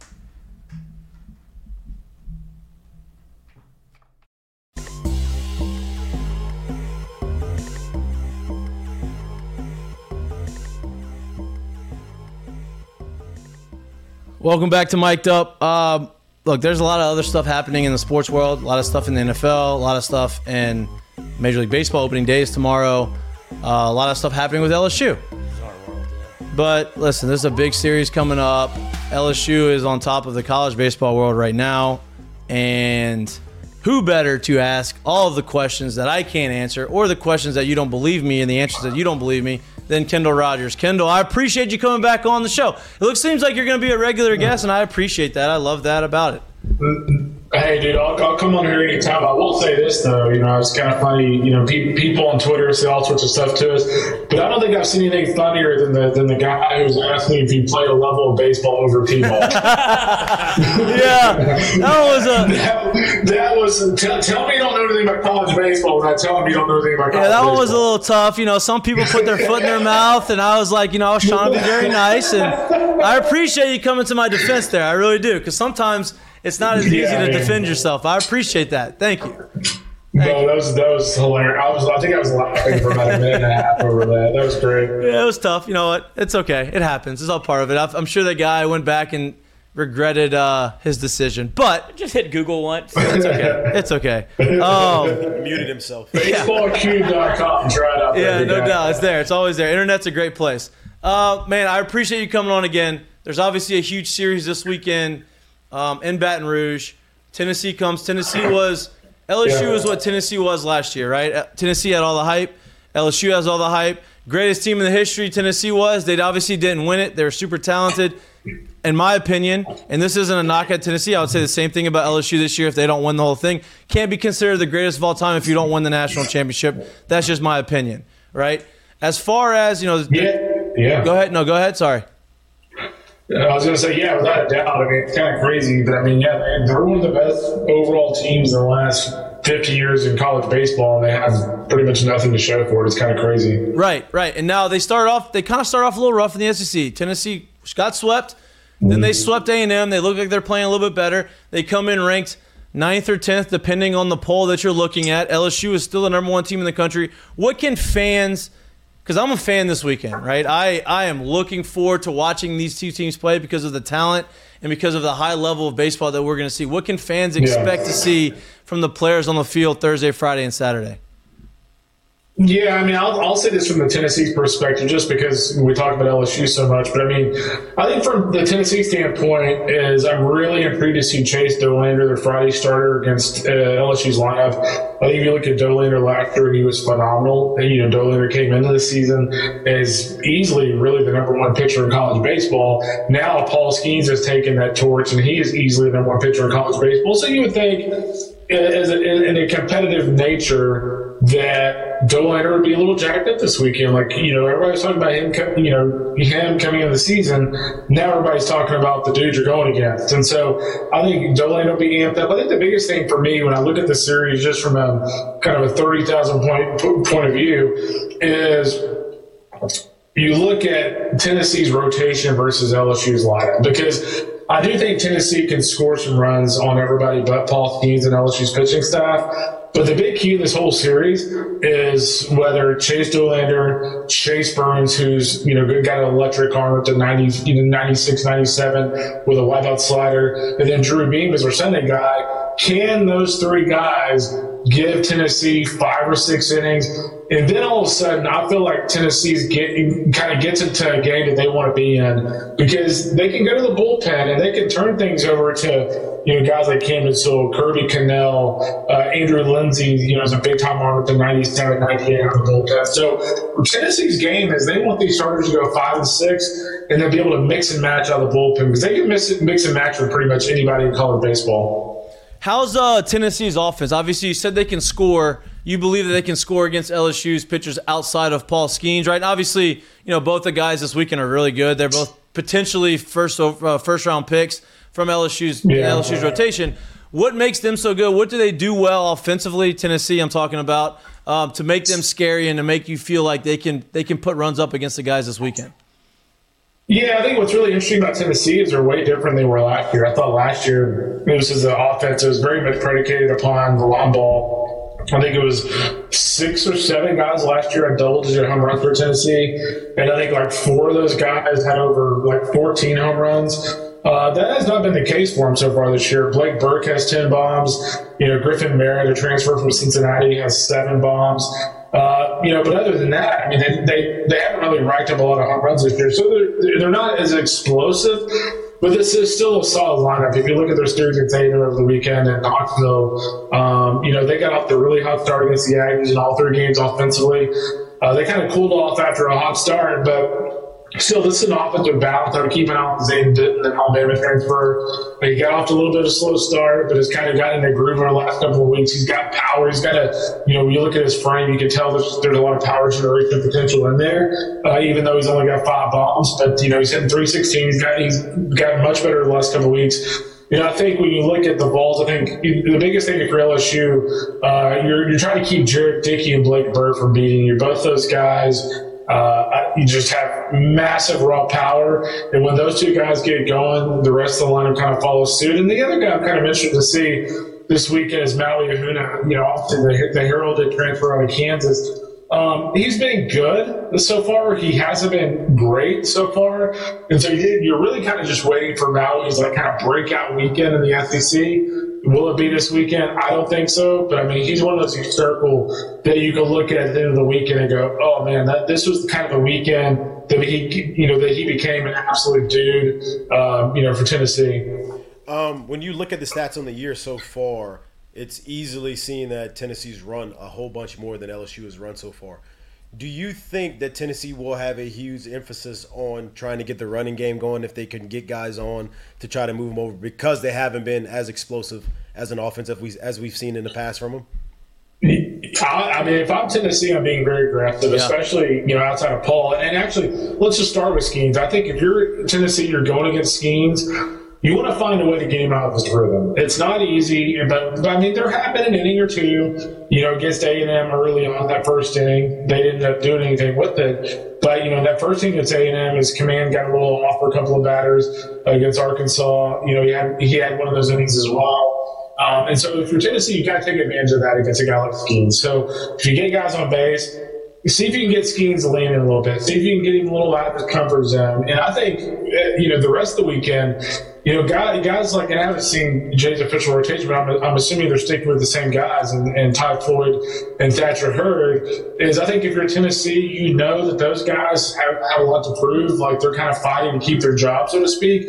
And so I think anything you can do to kind of get those guys out of the groove is beneficial for, if you're the Vols. And so, yeah, I expect them to be very aggressive. And Jared, that's a really good point. Like, they, you know, we, we talked earlier about how they're a much different team.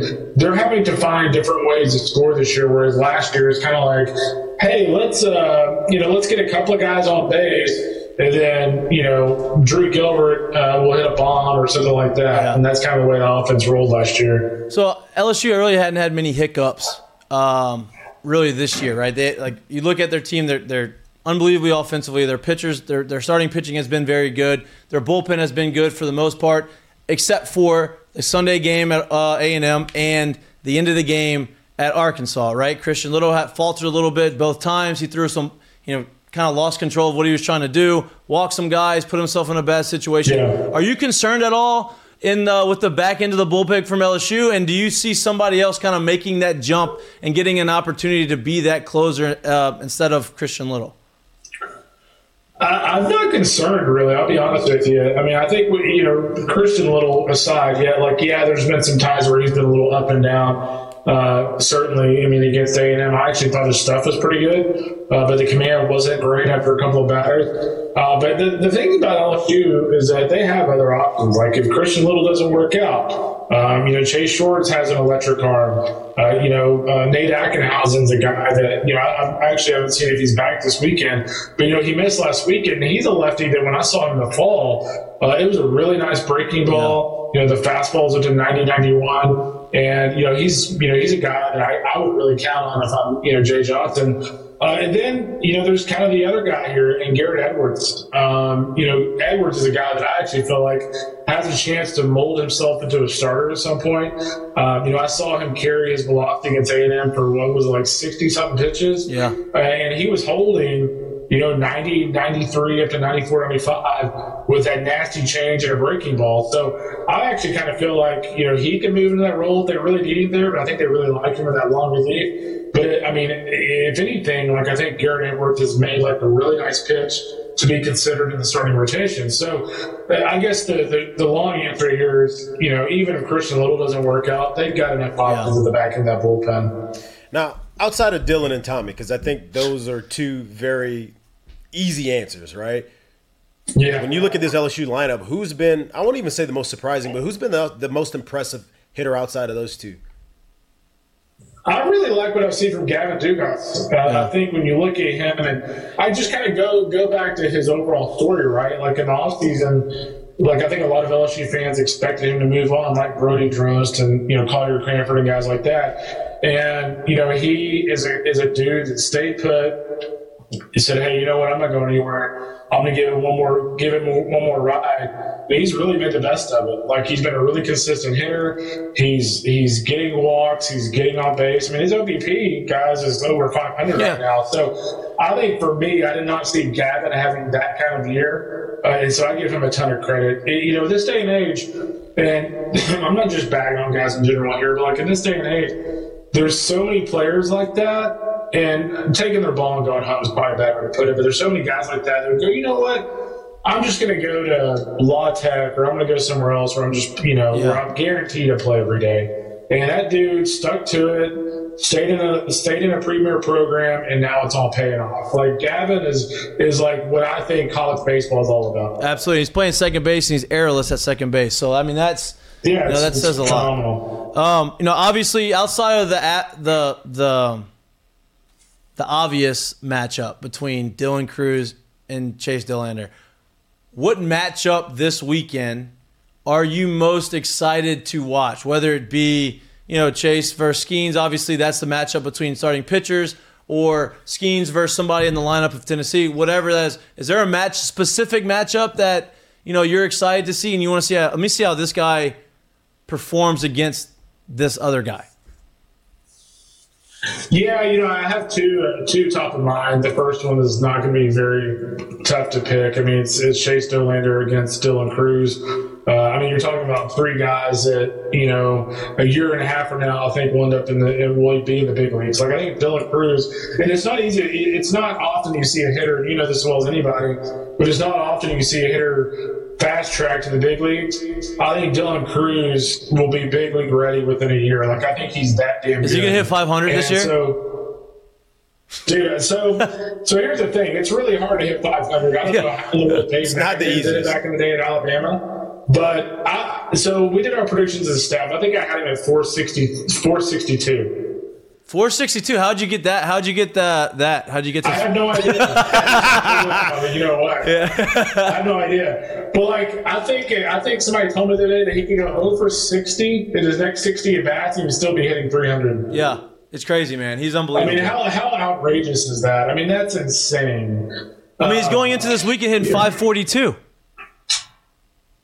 The thing about Dylan Crews that I love, and trust me, like Bregman's my dude, like I love that guy. But the thing about Alex Bregman is that during his LSU career, you know, people want to compare him to Alex Bregman. The thing about Alex was, let's not forget, guys, there was a point in Alex's career at LSU to where he was scuffling, and he got to the point where like he was deleting social media, like he almost like just kind of closed himself off from everything outside because he like the hamster wheels were spinning his head a little bit.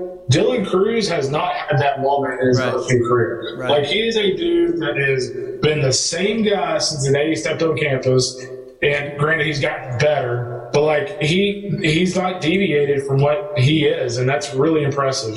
Look, go ahead. Go ahead. Uh, how many? We're talking about the, the Alex Bregmans and how Dylan Crews is playing and how fast you see him going. Not just pro ball guys. How many big leaguers do you think is on the field this weekend? Oh boy, um, a lot. Yeah, no doubt. so Chase Burns, uh, Chase Dollander, obviously for Tennessee. Um, I think I, I do think Jared Dickey and Blake Burke can be big leaguers. I do. I think they have big enough raw power. They need it. I think both those guys need to be a little bit more seasoned overall. But I think they've got potential. I think for for LSU, I mean, I could list like half the roster. I don't. I don't know if we need to do that right now. No, no, yeah, it's fine.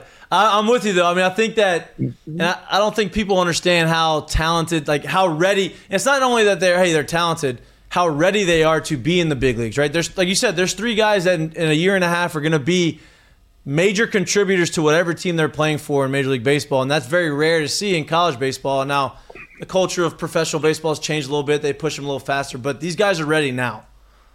Yeah, I mean, I would, I would even pose. You know, I know this is your show, but I'd even pose this question to you. Like, you've seen plenty of big league pitchers. Like, could Paul Skenes be a two or three guy in a big league rotation right now? Oh, we I talked about this. you just said. We Say talked about this on Monday, right? So I think right now, based off of everything that Paul Skenes offers on the mound, I think he's a three starter in the big leagues right now, right? I think that he can That's be. awesome. I mean, I mean, he's, he's throwing. Listen, he has five pitches. Well, okay, three pitches. Two of them have different ver, uh, versions of them, right? So he has a four seam fastball that touches 102.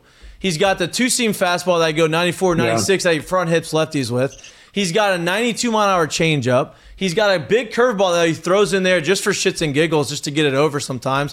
and then he's got the, the nasty slider. So he's got five pitches that he can throw anytime he wants, whenever he wants, wherever Yeah. he wants. And to me, that and the only reason I say that he's not, I'll, I'll say, oh, he's not a number one right now or number two right now, is strictly because of experience in the big leagues. That's it. And and so, and I guess I would add to that is I literally said the same thing. We posed the question and we both came up with number three. And my other reason would be, Yeah. not only does he have those five pitches, but of of those five pitches, we've seen him not only have command, but mostly control of all of them. I haven't really seen him lose anything, but maybe the fast, the four seam heater, or maybe the the uh, the slider at times. But we've also seen him supremely Yeah. command those at times too. what's scary about Skenes as well is like I thought his slider was okay okay last year with Air Force. I think it's way better this year, but I think that slider could be even nastier. Absolutely.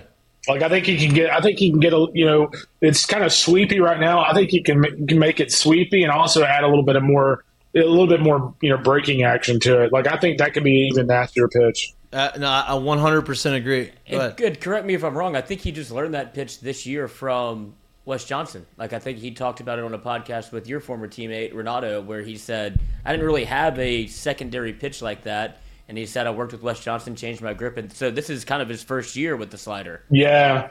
Yeah, I mean, I saw him throw it last year uh, in the Austin Regional, but it was not anywhere near what it is now. So, yeah, credit Wes for sure. Are you uh are you you're not going to be here this weekend for the series, are you?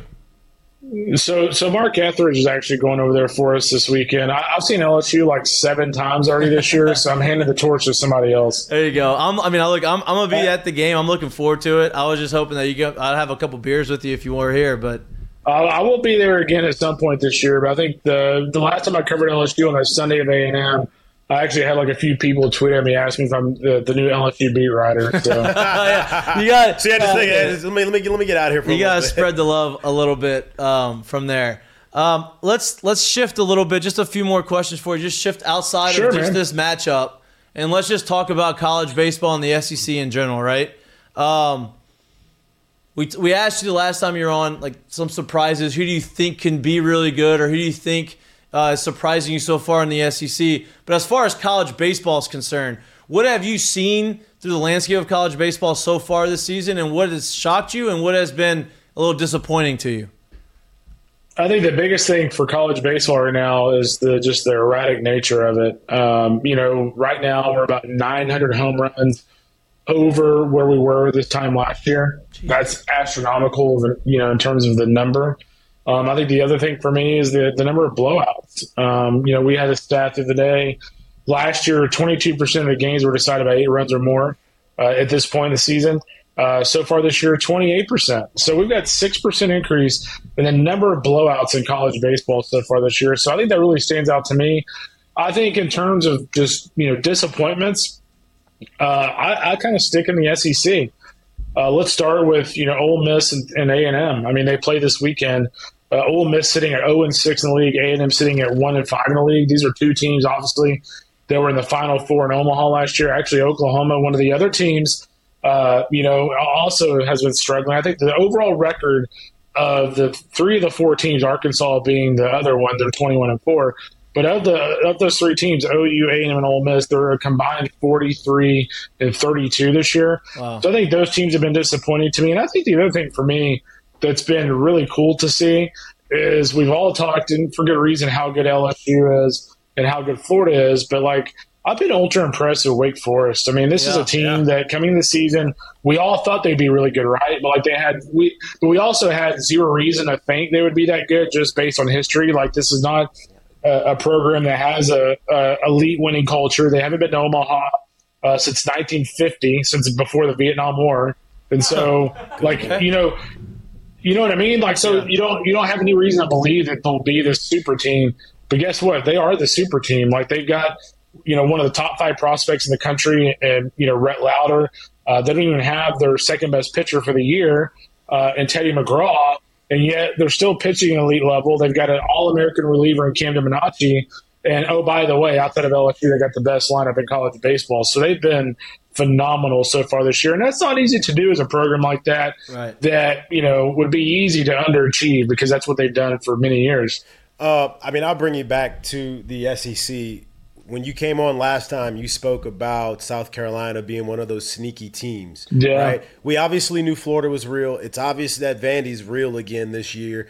When looking at South Carolina and Kentucky right now, do you see them as a real threat going forward? Kentucky, I'm a, I'm still a little bit iffy on. I mean, I you know I, I like the start that Nick Mingione's team's off off to. This is a big year for him. Uh, he needs to win this year, I think, to keep his job. Uh, I've been impressed with them. I, I do think they caught Mississippi State at the right time, and I do think they caught Alabama at the right time, coming off that you know coming off that Florida series. But I do think South Carolina's for real, and, and the reason why I think that is because you know last last summer, you know Mark Kingston like made no bones about it. He said, "Hey, dude, we're we're going to follow the A&M model, and the model was let's go find seasoned bats from all these different uh, these different programs around the country, like A&M did to you know last year, and let's bring them into South Carolina to kind of turn this thing around." And they've done that. You know, uh, you know, Gavin Casas, the Vanderbilt kickback.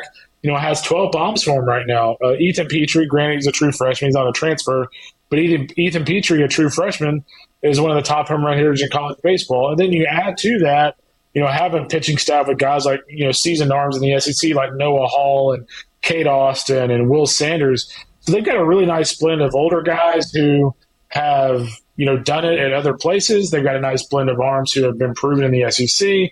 And they've got some really talented young players. So again, kind of like Mingione at Kentucky, like Mark Kingston, and you know, came into the season where he's got to save his job, Yeah. and he could not be doing a better job under the circumstances that are pretty stressful. I would say. Before I let you go, I'm going to ask for your prediction on the weekend. All right. Okay. So obviously you got the three game series. Who do you think? How do you, what do you? What is the outcome in the series? And give me the games that you think that they're going to lose or win or wh- however you you want to do it. Uh, I will go uh, LSU win, Tennessee win, LSU win. Okay. I, mean, like I'm not that. picking. I'm not picking Paul Skenes to lose. I mean, I get. I so you know, Arkansas fans last week were puffing their chests out because oh we we won their game that Skenes threw. Well, I mean, like dude, you didn't beat Paul Skenes. you scored one run off of him. One run. Yeah, so like I still like LSU in that opening game. Um, I think Tennessee will be a little bit more free swing. I thought Arkansas actually did a really nice job of making him work. I think Tennessee's going to be a little more of a free swing, gr- aggressive club. So I like LSU in the first game. I think in the, the second game, I think this is one that um, that Tennessee will know it needs to win. I think they'll do whatever they need to do to get that win. And then on Sunday, I, I just think LSU for me is a really tough team to beat on Sunday. I get they lost A and M, but like to me, they're a really tough team to beat on Sunday because then you start digging in the back end of the bullpen, and you know guys like Tommy and Dylan and Trey, like they just feast on those. Well, that's the thing. Nobody's even talking really much about Tommy White. He's almost hitting 400 this year, which He's is got insane. double the amount of RBIs Yeah. that he's played. Yeah. Well, the other thing too, like I mean, you know what? It kind of looks like me playing third a little bit, but if I actually made all the plays, like it, it's not pretty. It's not pretty, um, but like he's getting it done. Like it's, Yep. I'll say this: it's not anywhere near as ugly as Jacob Berry was over Right. there. Right. Like it's not even close to that ugly. No, no so doubt. he's done a nice job. No doubt. And uh, just to cap it off before you go, what do you do? You think there's been too much made of this series, or do you see this as the pre, as the the premier matchup of regular season college baseball between LSU and Tennessee? Yeah, I mean it's the premier matchup, but I'll say this: I think LSU is going to find itself in a lot of series this year that are going to be considered the premier series. Right. Yeah, but, but you know with what I mean? the Like I think if it. they, yeah, yeah, we, this- we may be looking at the of the way same thing when it, when it comes to the LSU South Carolina series. No doubt. I mean, it's like the, Yeah. last week, you know, Arkansas Maybe was top series five. of the year. Yeah. no doubt. Right. No doubt. And that's a good thing. That's always a good thing because that means you have more eyeballs watching, and that means it's relevance and it's, it's good for. I think it's good, great for college baseball. Um, but as always, you're great for college baseball. You're great for the show. I appreciate Appreciate you. it, guys. I appreciate you coming on anytime. Um, you want to come on? I would love to have you. So I appreciate it, man. Thank You got it, bro. It'd be great. Yeah, we hey, we need to get you in the box against Skenes one of these days and record it. Oh man! I, look, I'll, I'll not. I don't want to swing. I haven't swung in about a year. Give me about two weeks to get loose, so I don't tear an oblique, and then we'll figure that out. It hey, it kind of reminds me, uh, real quick. I don't want to. I don't want to hold y'all up. No, you're good. It kind of reminds me a few years ago in Omaha. We, uh, you know, when reality had like this little simulator Uh-huh. where you could go bat against all these different college pitchers. So the guy asked me, he says, "Hey man, do you want to bat against Kumar Rocker and Jack Leiter?" And I was like, "Sure, why not?" So I get in there. Kumar Rocker, like I was actually able to make contact on a couple of pitches that came through. One of them actually hit it like a grounder to short. Dude, Jack Leiter came Yeah. up on the deal, and I, I, dude, I swear to God, like I was like a foot and a half away from all of the sliders. like Hey, you literally nasty, could put like man. somebody's like shoe in between me and the bat and, and the ball. Yeah, it's look, it's So, it, the yeah. technology they have in baseball right now is pretty insane. Like I, I watch, I, I did that when I was in Detroit. They actually started, they started developing the that virtual reality. Yeah. and I, I did it, and it was pretty good. And now, com- like that's seven, six years ago, like it's completely different. I mean, it's crazy. So, you know, these kids have all the tools and resources to be as good as they want to be. Yeah, no shame on that on Yeah. those ABs. Was that? I said no shame on those ABs for Oh, yeah. Kendall. I Yeah, mean, man. No, of course not. Those. I mean, you picked It the was, top one of, two. it was one of those things. well, The, the, the Leiter AB was one of those things where it was so bad that I literally like looked around to make sure nobody was watching me. Like when you swing on the golf course and you shake it, and you're like, "Did anybody see that?" No, I'm just gonna drop another one. You're like, who, you're like, who the hell was that? Yeah, yeah, yeah, no doubt, no doubt. He writes Uh, All right, guys, y'all be good, man. Kendall, I appreciate it, man. Enjoy your weekend. You got it, Mikey. Y'all be All right, good. See you, too. See you. As always, I mean, the man knows There's more about college baseball than I've forgotten. Literally. no doubt, and he's great. He understands the show. He's loose. He's in, he's energetic. He was drinking a beer. Love that. Love that. I hope. I hope he Uh, wants. Heineken Silver. I hope, I hope we need to send him some. No. Make sure he has them. Um, great interview. Great interview. Thirty minutes for. Uh, I mean, let's be honest. He doesn't miss. He right? doesn't miss. He's good. He knows. He's, he's very educated. He does his research. He understands the landscape of base college baseball. He understands. You know, it's not just about the SEC, but the SEC is the class of the, of college baseball, um, and he does a really good job of I feel like of covering a lot of you know nationally of, of college baseball. Now, before we get to ask Mikey and Mitch, was brought to our by our friend brought to you by our friends at Evco Development. Um, EVCO. uh, yeah, EVCO. I want to give a shout out to another one of our sponsors, Heineken. They've been partners with us for for since the inception, Inception. of our show. day one. Since day one of our show, uh, they came out with a new product, Heineken Silver. It's their light beer. It's equivalent to like their, it's like their Michel, version of Michelob. I'm trying to say something to, to make it relatable. Um, it's 95 calories. It's light. It tastes really good. We are going to have it at our tailgate tomorrow, filled up in the ice chest. If you haven't tried it, come by our tailgate. I'll give you one for free. You drink it. Tell me what you think about it. Maybe we have a couple chugs with Lloyd No. um, uh, as a uh, as a preview of the uh, Bru- booze cruise throughout the day. Get you some rest farm tonight, animal Lloyd. you can trot out there. No, you Some are. Sleep tonight. kid. Okay. Yeah. Make me a make me a Make uh, me a bicycle make, make me a clown. bicycle clown. It's really a, it's a dunk tank full of Heineken Silver. Yeah, that's it. We should do it. We could. And you see, you have to drink yourself out of it. Lock you in there. A murder. That's it. No, I, I think you, I think you could do it. Um, so yeah, I want to give a shout out to our friends out at Heineken. Now, Ask Mikey Mitch brought to you by our friends at EFCO. We have our questions. We have our questions. That's right. I mean, it's seven thirty-two. I figure we should start it now, huh? Absolutely. Absolutely. Yeah, y'all touched on a couple of these, but I'm going to send them in anyway just to kind of reset the scene Mm-hmm. for as where we are because we hit on a couple of these through the Heineken headlines. But obviously, these are the burning questions in which people think about LSU baseball because they are so good. There's not a lot of things to nitpick about. But with that said, first question coming from Hunter Fournette is sent now. Look at you. There we go. Ask him. With Beloso swinging a hot stick lately, how would you construct Thursday night's lineup? And that's on, a note we had we had spoke a little bit about that. Look, I think Beloso is a great the way he's swinging it. You want to have him in the lineup. He's a great asset, but you also want to put him in situations where he's most successful. And I think Jay has done a really good job of doing that.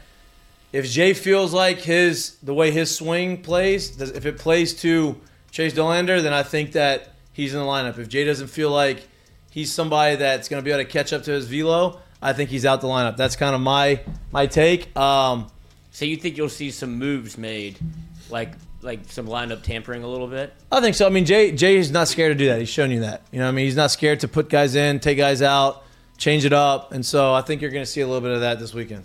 Yeah. Uh, once again, I think it depends. I think whether I do think whether you see Beloso or not will have to do with whether you see Pearson or not. Meaning that, yeah, I do think Jared Jones is going to be in the lineup. Um, whether or not Beloso is going to play, obviously to me is going to be at first base, right? Well, it'd be DH, I would believe, right? And that No, no, no. I so I yeah, but here's why I think I think Jared Jones is going to be in the lineup. right, which I have to be first if they have. I'm sorry, I don't want to cut you off. Go, keep going. So if you see Pearson, I mean, if you see him in the lineup, to me that means Pearson would be out. That means Trey would go to left, and Beloso would play first in that situation. If Jones is DH, Right, or they could flip Jones and and uh, and Beloso, and right. say Jones, you play first. Cage, you DH. right, one of the two, and maybe Pearson's Yeah, out. One of the two. in I just don't. I don't think you see them both Yeah. in the lineup at the same time. But I do think Friday night, if I had to put a percentage on it, I do think the higher percentage, in my opinion, would go to Pearson over Beloso. In So this Thurs- situation. Thursday night. Thursday night. Tomorrow. Sorry, It's okay. night. I know it's- I the yeah, no, this always gets me because it wasn't even a thing when we were here. playing. Right. It wasn't the Thursday night series was literally only the last series of the year. I Mhm. think, but I do think if I had to put a higher percentage on it, I think you see Pearson. There's a better chance you see Pearson tomorrow night in the lineup. I agree. Than Beloso, but I do think Beloso will play this week. Yeah, I think Beloso's gonna have some big moments. Like if it's a close game, some pinch hits. I think he's Yeah. gonna have some opportunity. Yeah. All right, next one up, Brandon Ryder, sending it in now. No disrespect to the guys who wear the purple and gold, you two included. Will Dylan be the best position player to ever wear an LSU uniform? Um, numbers wise, no, because it's hard to do what someone may do in four years that he's going to do in very easily three years, right? But if you look at his impact, you look at where he was when he started. Like when he got here, I think it was easy to say 15 games through the season that he might be the best player on the team, Mhm. right? So you look at the impact that he's made, not you know now, but from day one that he's been here. I do think that there is a high possibility and a very, very, very strong argument for when he leaves here as the best player that's ever walked, that's ever played at LSU. I agree, and I think that you know he's gonna play three years, and you touched on it, right? He's not gonna lead in homers. In homers, right? And wouldn't he be gonna. He's gonna be third. I think that if if he gets to 20 home runs this year, we said well, I looked at him before the the show. He's got nine. He's got 49 career home runs right now to date. If he ends up with 11 more, he's going to have 60. That's going to put him third all time in home runs at LSU in three Behind years. Eddy Furniss. You have Eddy Furniss, and you have Eddy Furniss with 80, Brad Cresse with 78, and he will have 60. He will be the third. I believe he's the third. I, I think I saw that right. And the other two guys are four year guys. Yes. The Other two other two guys are four year guys. He's not going to have the highest career average. Well, I guess if he hits 500, that may that may make a big May difference. change some things. The highest career average ever at LSU is 393. Todd, right? That's Todd Walker, right? Todd Walker had 100 RBIs in the season. He's not like Dylan Crews is not going to lead in hits. He's not going to have the number one in any of those because he's only been here for three years. But I think all around, as an all around player, yes, I would put him as the best position player to ever wear the purple and gold, just based off what he's done, how consistent he's been. People will talk about, oh, you know, well, you know, you had, you know, Todd Walker, which is, I think Todd Walker is probably the best comparison. Yeah. As far as player who's like, damn, he did it for three years. He was the best player, bar none, on the field, whatever. Yeah. People compare him to Alex Bregman. Alex was great. I love Breggy. I think he was an awesome player. I think he played really well. But if you go look at his numbers, his best year was his freshman year. Right. right? His numbers declined a little Kendall, bit. And Kendall talked about it as well. too. Right. And it doesn't mean that he wa- didn't play well here, but no, he hasn't done anywhere near what Dylan Crews is doing. Dylan Crews has had 40 home runs going into the year, had two years, right? So he, what Dylan's doing You is had a great career in three years. How many homers did you hit here in three years? 35. Hey, I went 7, 14, and 14. 35 home runs. Well, they also Dylan they entered. neutered you. Dylan entered season three with, with 40. Right. Right. And so, you know, my career average was 340 something. This is is, a- great, yeah, but like yeah. it's not like his is going to be what like doesn't he which is what he does and the mm-hmm. type of player that he is and how he's he's the best. This Five is tool. a you got to understand five tool. Yeah, but Five you got to understand too. Six This is a makeup. very, very, very, very, very tough league because of the jump from high school to college ball, and then the jump from high school to SEC play. This is a unbelievably tough league, and to be able to make the jump and basically be a day one starter, No doubt. he's pretty much done that. And that's the thing, right? Like from the day one, you you plugged him in as the leadoff, one, two, or three guy in the lineup, and he's so polished. When I was here, no- I was well, raw. I wasn't polished. Like I had to learn it on the on the fly. Flip it on the other side. This is no slight to him right now. The guy's hitting like 330 something. You can't even say Paxton Kling has done that. Right. Right. That was going to be This my- is what Dylan has done, and it's never been not good, if you will. Right. So I, when it's all said and done, outside of literally just comparing numbers, I do think there is a strong chance. It's the you can say consistency for me. Yep. Where you just know what you're going to get day in and day out, and the way he has, and his ability to field in the outfield is almost overshadowed by his offense. But if he didn't hit the way he did, you would still be raving about his defensive Yeah. ability. Yeah. No doubt. Next one up, not you know not as positive because it's hard to get more positive to Dylan Crews, but Jacob Gaznow. Who's our guy to shut the door at the back end? Not necessarily closer, but someone that you want to see in the seventh and eighth inning. Um, I think we got a few guys, and I think that the seventh and eighth inning, you're going to start seeing a lot of matchups. I think you're going to see. I think Chase Shores is going to be one of the guys that comes out. If he doesn't pitch in the seventh or eighth, you're going to see him in the back end of the bullpen. If you don't see um, Garrett Edwards in the seventh or eighth, you're going to see him in the back end of the bullpen. But I think it's going to be dependent upon what the lineups coming, what's coming up. Is it left end? Is it lefty heavy? Is it righty heavy? Um, and if it's lefty heavy, I don't. I would. See, you're going to start seeing Griffin Herring getting a lot more opportunity in those situations. Same with Ackenhouse. Like you're going to see these guys get these opportunities based off of matchups. But I think day in and day out, the majority of the time, you're going to see Chase Shores slash Garrett Edwards, and it de- depends who comes in first. So I'm gonna go, and as the season matures, as we get closer to you know really having games that you have to win on the schedule in a sense, right?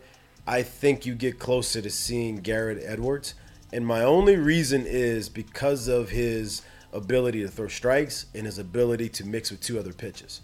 Um, now that doesn't go to say that Chase Shores, that Christian Little, that Nate Ackenhausen, that Griffin Herring, all those guys, I think you may see them pitch a lot in the sixth, seventh, and eighth inning, Mhm. right? Which bodes well for LSU because those are four really, really, really good arms, and that's not even the entire bullpen, right?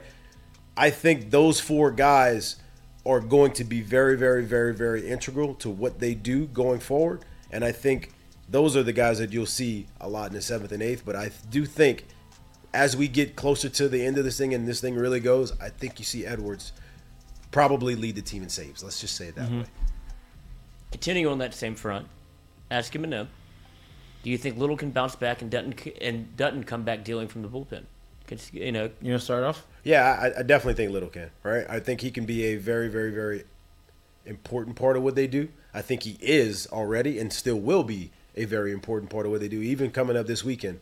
Um, Dutton is another one that has the ability.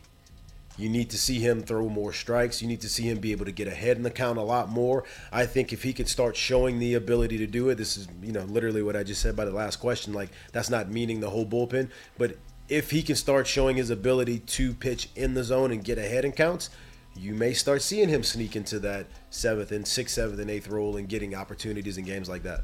Yeah, I agree. And look, Jay talked about it on Monday. He talked about how much he likes Sammy because calls him Sammy, right? He likes he likes him on the mound. He thinks that he's got he's competitive. He's very good. Like he likes he trusts him, and so I think you're going to see him get some opportunity. I do think Little can bounce back. I think, and I'm not a pitching coach, but I will say like for for me, I want to see Little be able to throw his fastball for strikes and then throw the slider off of that. Right? I know he likes the slider and the his slider is good. way. He's been throwing a lot of sliders and he once he did, once you lose control of that and you don't throw your fastball enough, sometimes you kind of lose the feel for the, the fastball. And so he's got good velo. He can throw to mid to upper 90s. Like I think that for him to kind of get back on track, hey, all right, let's get back to the, let's get back to the basics. Locate with your fastball, throw your slider off your fastball, and let's go from there. You got to throw strikes, and I think that's the only way he gets he bounces back, right? And obviously, Wes Johnson's a whole hell of a lot better of a pitching coach than I am, and so I think he's going to get him right. But for me, that's that's what I would like to see. continuing on the pitching front, especially with the pitching coaches, Fonz Farelli, ask him a no. Does Johnson and Johnson give a longer leash on pitchers because they can see the umpire strike zone is super small, making them leave pitches, making them leave pitches over the plate? Because you can saw they you saw them get So squeezed wait- a little bit. Yeah. So does John, does Wes do Johnson they and give Jay a Johnson longer leash to pitchers because they can see the ump strike zone? Like like because they know if they're getting squeezed a little bit that you don't overreact to maybe a, Um, some walks and such. I- I'll go first. I don't necessarily think that has anything to do with it. I think what they do pay attention to, though, is are you executing what you're asked to do, right?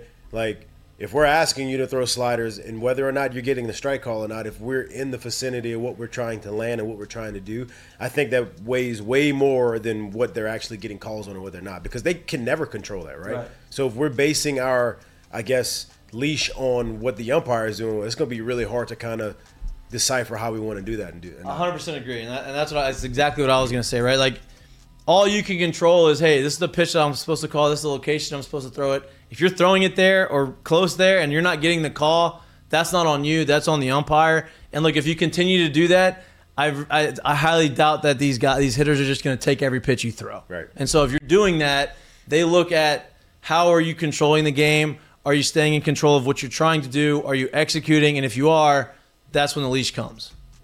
I mean, that's when the longer leash comes. Right. Next one up, Bond, James Bond, asked, "How many times will you see? How many times will Tennessee step to LSU over the three games, only to have the ump step in and try to restore control over under five?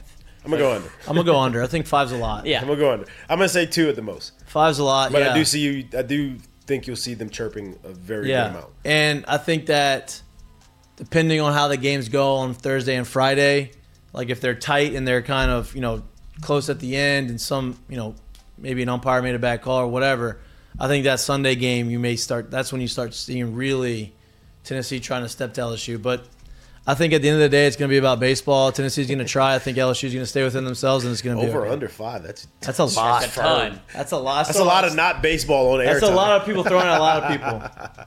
They might not have anything left in the pen and or on the bench to, to, if we got that much going I on. feel like you're going to see a lot of people outside the dugout though at the majority of. Oh, it's going to be emotional. Oh, yeah, no of doubt. But it's going to be a good way, in a good way. All right, last one up from oh the cat, Carl the cat. Ask him and him. There he is.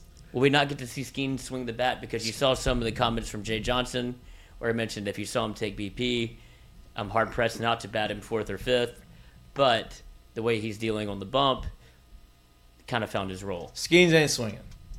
And it's not because he can't, right? Jay has said if Paul Skenes was not a pitcher, he would be the starting catcher hitting four or five hole in the lineup right now. So it's not because he can't do it. It's because he's so valuable and he's so good on the mound that you can't, he doesn't want to put him out there and allow him to get hurt, right? Now I say, well, what about the guy from Florida, Jac Caglianone? He's hitting and pitching and doing all this stuff. Of course he is. But I think Skenes, Skenes to be in the big leagues next year. Why risk the opportunity? Why, why risk him not like getting hurt or doing something to where you take him off the mound? Well, I can give you another reason of why not to risk him that. Did you look at the rest of the roster? Did you see the Mhm. team that's hitting almost 340 right now? That's why you don't. Yeah. Right? Find it a different year. If Paul Skenes entered LSU and was playing at LSU in a different time where that lineup wasn't as potent as it is, yeah, maybe. Even though he's doing what he's doing now and you would hate to see him be lost for a month over an oblique strain, maybe. Yeah. Right. But now, no shot. Nope. No chance. Do you think he gets an opportunity to hit in the bigs, or is this his transition to Um, pitcher only? I don't know. I mean, that's a good question. I, I don't know. I think that they're going to have to. Without him doing it a year, it's for a year. It's going to be tough. That's, that's going to be a tough sell, right? Yeah. Like you get, if we're talking about somebody that's doing it, obviously Shohei's the guy, right? Shohei came over, and that was always the thing. Like he didn't stop for a year, even though I'm not saying you can't get it back, Right. But But they want. Uh, I'm sure they want to see him do it in the SEC, not Yeah. just at Air Force. Right. Right. And so if he if he came here and hit 340 with 12, hey, you're going to be able to do both. Right. But instead, he's throwing 102 and nobody's stepping Shoving. in. no one is touching. Hey, we're gonna give you a lot of money, and we're just gonna put you in the big leagues, and you're just gonna make a lot of money for your career. Is that okay? Yeah, that's okay. I'll, Took a I'll little sign something up. off your plate. I'll sign up for that one. Yeah. Yeah. You want one more? Sure. And this is something that we touched on a little bit. For one more from Fonz. Eee. Um, ask him no. Does Milazzo get more starts because uh, because his bat is more cons- has, has become more consistent in his ability to stop pass balls? Um, I would. we talked a little bit about this with Tennessee's. uh, Yeah, we did. To run the bases a little bit. It's nothing against Milazzo, but Brady Neal hasn't done anything to take himself out the lineup. Like he's been fine behind the plate. He can catch and throw. He's put together some really good at bats. He had the big homer. He's swinging the bat well. Like there's no reason to move him out unless you know he It starts becomes an issue. just starts clanking a whole bunch of balls and not being great. Look, there's a learning curve for sure. He's young, but you know I just don't, I don't think that he's done anything to warrant him getting taken out the lineup. I would say with the large sample size that Milazzo has put out over his career here already, I think he's already done more than we probably ever would have thought he'd be doing this year. And I do think he's going to continue to stay in pretty much the same kind of role. Um, so I would say at this point right now, he's he's gotten more starts than I ever thought I would see him getting this year because Yeah. they're deep there as well. Yeah, So, they are. There you go. All right. That wraps up. That wraps up. Ask Mikey Mitch, brought to you Ask by Eminem. EFCO. Ask Eminem. Brought to you by EFCO. We appreciate all the questions. Please continue to send them in every week. We enjoy. I look forward We to this enjoy it. Yeah, I do. We I look, I look. I look forward to it. Um, it allows. We need to start. Set, we need to set up the phone lines. We can set up the phone. Yeah, we need to start doing that. It's one plug. Yeah, we need to start doing that. Yeah. We need to put the number out. We need, we'll figure that out on back end for We'll sure. have Jeff Cavan call in. Yeah. That should be great. Yeah. Oh, one more. Ask Eminem. Orange Easton Composite, best bat ever made. Orange and blue. Mm-hmm. Best bat ever made. Did I you- never I got to thought you- use it. I only used it in high school, my senior year. Hit a ball off the, about 115 off of Maddie in the All Star game off the center field wall, and then that was the only time I used it. It wasn't mine. I had to use somebody else's. Best bat Uh, ever made. Nothing better than the kid that bought the bat. Like obviously you're talking. You know. I mean, I had my own bat, but no, like, that's what I'm saying. But when somebody bought, you know, like the somebody's dad shut out 550 for a bat, like we're all using this, and it's gonna get Good luck. into the ground. I didn't- I didn't It like seems I was on that the kid that, that bat. you ain't touching that. yeah, thing. nobody. If I, you ain't using my bat. Sorry, sorry, buddy. You could, hey, you could put your Especially hands if it it's a before the wood- game starts. Yeah. well, no, wood bat's totally different. I listen. to This I had a wood bat. I was raking in the uh, East Cobb showcase deal. Right, it was a, the whole tournament, and I was I was and it, the bat was one of those Louisville Sluggers off the rack at Academy. That's Alex about that time of your Rodriguez life, signed right about two the time of your seventy life, one yeah. C two seventy one. No, yeah, something like that. Yeah, he was a raking, seventy-one guy. raking, right? Out doubles, homers. I'm like, oh my god. Someone on the team takes the bat and uh, uses Uh-uh. it uh-huh. without even telling me. He just pulls it, breaks it. Are you? I've seen multiple times I in like, pro are you ball. kidding me? I've seen multiple times in pro ball for whatever reason a pitcher's getting a pinch hit at bat and they don't know it, and so like they just go they they get told Grab pretty a late. bat. They, They go grab they go pull a bat, panic grab out of the out of the bat rack. They go up to it and bat's broken. And Will guy, Myers did that to me in the fall league. and the guy on the bench is like, did he really just use my bat? He just broke my shit. Wil Myers did it to me in the fall league. He didn't have a bat. He was struggling. He took my bat out, and I was sitting on the ground. I was like, "Is that my bat?" He uses an all white bat. Right, right, Mine right, was a black and uh, black barrel natural handle. He broke it. He broke it. I was like, "Dude, you kidding me?" That's just how it happens. seen it multiple Part of times. It. Part of it. I never. use- I only use my bat. I never use anybody else's. I was not a bat whore. Well, I'm, I mean, I'm going back to the you know pre-high school days. Whenever you know the school would buy like three for you if you were lucky. Oh no! See, that was my that was always my Christmas presents. My mom would give me my baseball equipment, right? My bat, my batting gloves, all this stuff, and that was like part of my Christmas. This is it for you. Yeah, For and then. I would go and I would use that bat all year, and then I would din it up. I was, I mean, I was playing summer ball, I was getting in cages, and then the next I year, think the, I think my I'd get a glove would one. be more of my Christmas present. Bat, we I think I would go new new bat like towards the summer. I don't Yeah. even know if I got one like for like the high school season. It'd be like towards the summer. Yeah, I didn't. uh I had one glove that I used for my three years I got two. my, in high school. I think I had two. I still got I, Two, actually, maybe. I don't have it anymore. I don't know where it's at. I say toss that thing down for softball for me. I got plenty of gloves. Plenty of those. Yeah. God. Yeah. I got the hand me down from the brother. There you go. Held down second base for six straight years. Courtney Brothers. There you go. Love that. Um, first six, the first part of the six was better. oh, probably. Not even close. All right, let's get to the. Kid Uh, got DH for. What are you talking about? oof, He's not gonna like that at all. that's tough. Oh man, I'm gonna, Um, let's do uh, mistake I of the day, bro. myself. Mistake of the day brought to you by our friends down at Dozy Place. Um, you got one for us today. I, I had one for you last time. All I have one every time. I stay on Doze, eat place, and the mistake of the day. And this one, near and dear to probably Kendall Rogers' heart, as we saw, A&M guy, right? And they had a little, I don't know what you call it, uh, I guess a streaker? Because he he was clothed, and then by the end of it, he felt like he literally showed his ass. Which is something that you always just like to see. These guys are not, I have no idea what the sign says. I have no idea what's going on. Is that a here. double mask? Yeah, I think so. And then he drops Lose it. that. Oh, a little, oh, a little butt, oh. a little butt show, That's and he's just running with the butt out. and then it gets better. He's pretty quick, Nice strides. and you don't really expect this. And you know, This is where he gets caught up though. He's, he's starting to feel it in his legs a little bit. yeah, he said the You legs can get see him heavy. slow down. He's, He's- trying to. He's like, uh. Then he realizes that wall was way taller than what he Oh. wanted it to Try be. again. Go up, Try again. Oh, oh. a little muscle oh, up, Oh, oh. up and over. Oh, did it. Did they get him? and that's when we have our next video. Something It sucks. says no. It says Trump 2024 on his chest. Oh, Oh, good for him. Jesus Christ. I don't know if That's that's gonna aggressive. ha- very Texas. And then here's him going up and over. On the other end, Oh, immediately. oh, he met the boys. Oh, the guy's Whole ready. squad's there with the taser out. He's like, I'm done. I'm good. Look, I, yeah. Wow. Look, I wish I I mean, look at look how quick he was to get into the. Please don't fucking tase me today, bro. I'm good. I'm done. I mean, he might as well. Face just that. He could have asked him to do anything, and he'd have done it. Wow. Got him. I hope it was worth it. Hey, rewind it one more time. Look at the guy in the background that was sitting down. That gets off the ground like nothing happened. This one? No, right in the background, right there. Oh, they got him. Oh, he's filming. he's filming. And he gets up. He's like, I got what I needed. All right, good. Let me send this to social.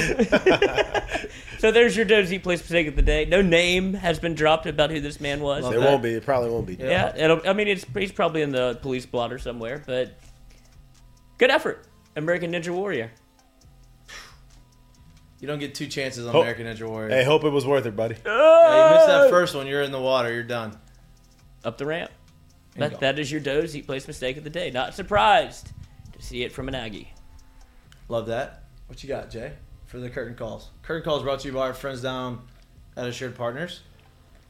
Being Me, and Frankie. There you go. My curtain call for the day What will do they do? be What do y'all do? to Commercial insurance, coach. Oh. We do. And, Listen, uh, you want to write? You need some insurance written for your company, your businesses. Holler at me. Workers' comp, GL, property, everything that you're having issues with. Me personally, Not you, because you don't Uh, have a business.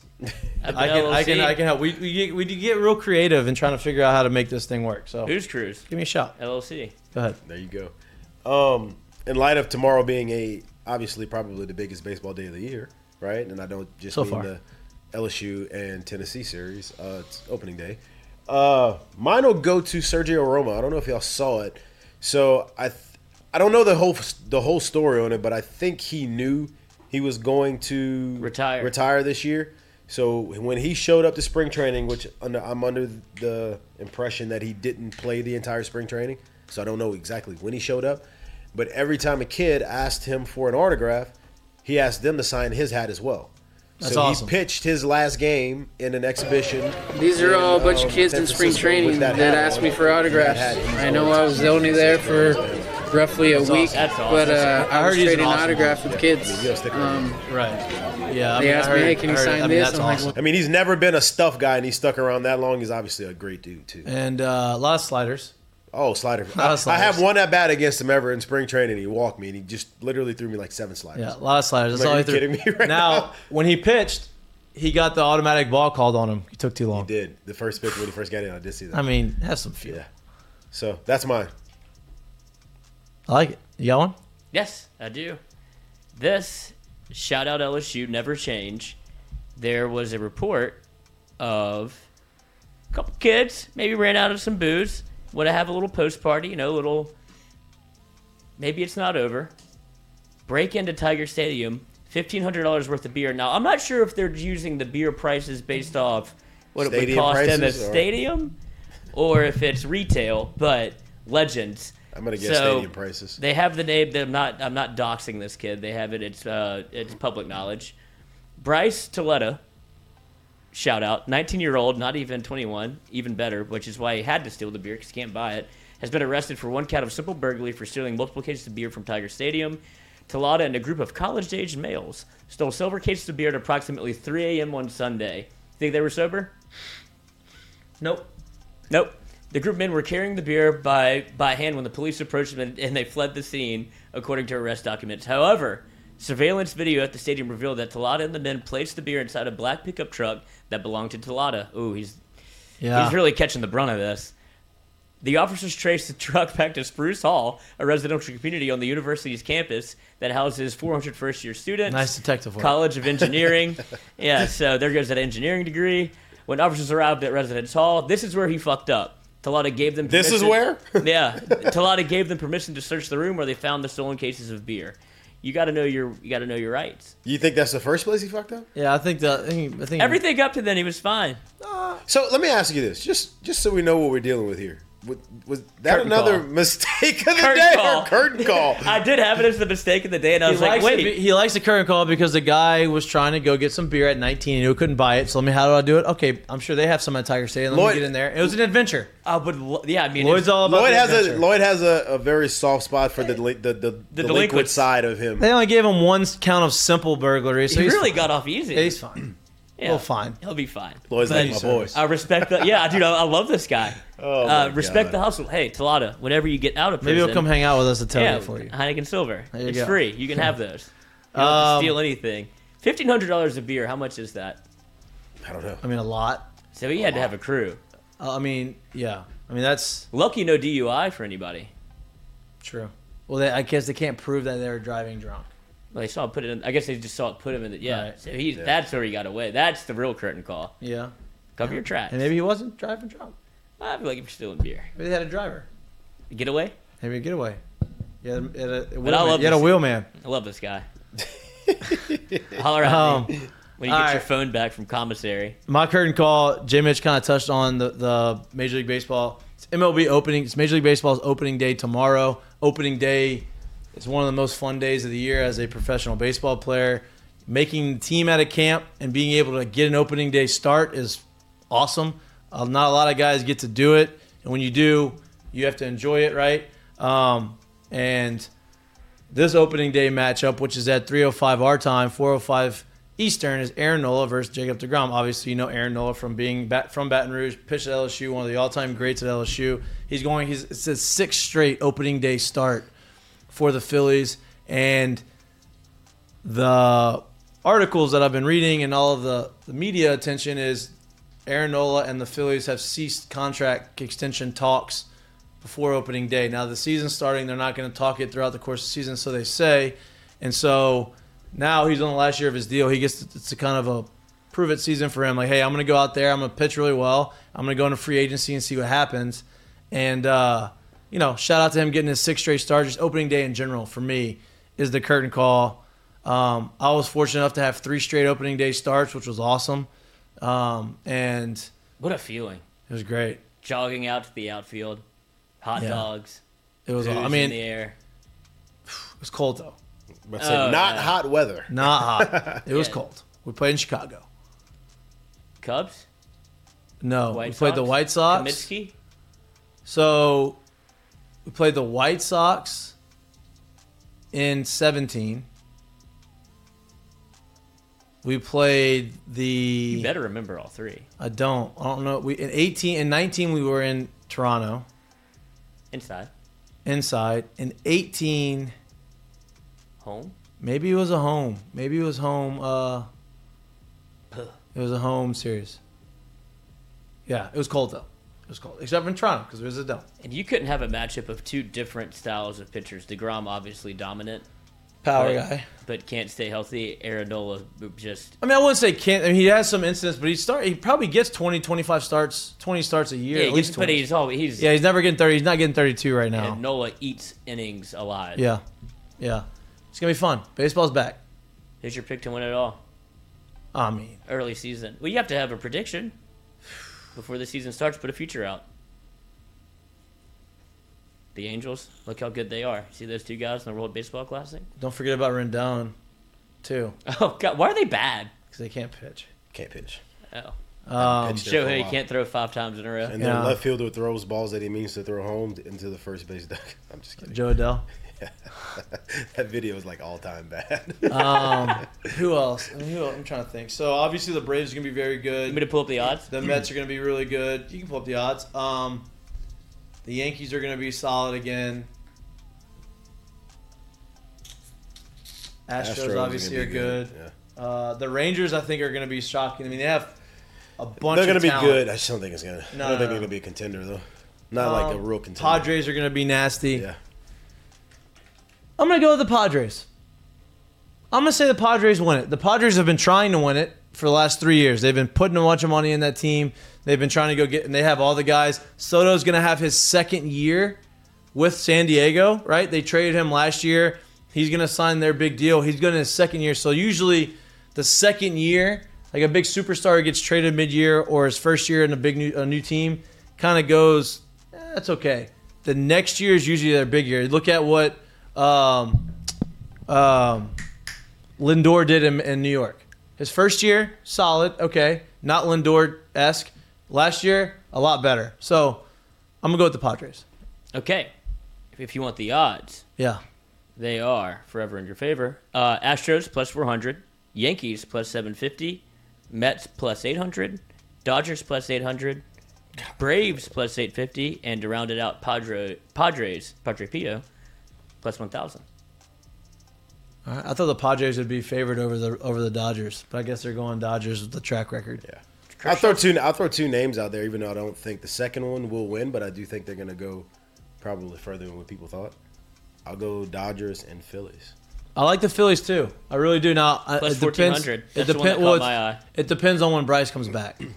They're talking about him being back before or at All Star break. Yeah. What did he do? What's his injury? Tommy John. He can't DH. Yeah, he He can. did it last year. But he, what he He had surgery. He didn't have surgery. He Yeah. fixed it. Uh, so yeah. now he's got a. You can't swing with a brace on your arm. Yeah. I feel like Bryce will come back sooner. And and that's his lead arm. Yeah. You know. So. Did he We'll hurt see. swinging? Uh, uh, no. He, I mean, he heard it like last year. He played with it all year. Yeah, I knew he that, DH'd. yeah. And so at the end of the year, he had surgery on it, and or at, in the offseason, he had surgery on it, and a year deal. But for pitcher position players, it's not a full year. So that's it. That's the show. That's the show, folks. Appreciate all the support. Appreciate all, you, folks. Appreciate y'all uh, tuning in and listening and watching and asking questions and doing all the things that we ask you to do. We appreciate that. Again, we're having a tailgate tomorrow. Show up, show out. Come look for us. Look for the mic'd up sign. Look for us hanging out. Um, it's a secret. I'm not telling you where it's at. You just got to find us. You'll hear us. But we're going to be out there.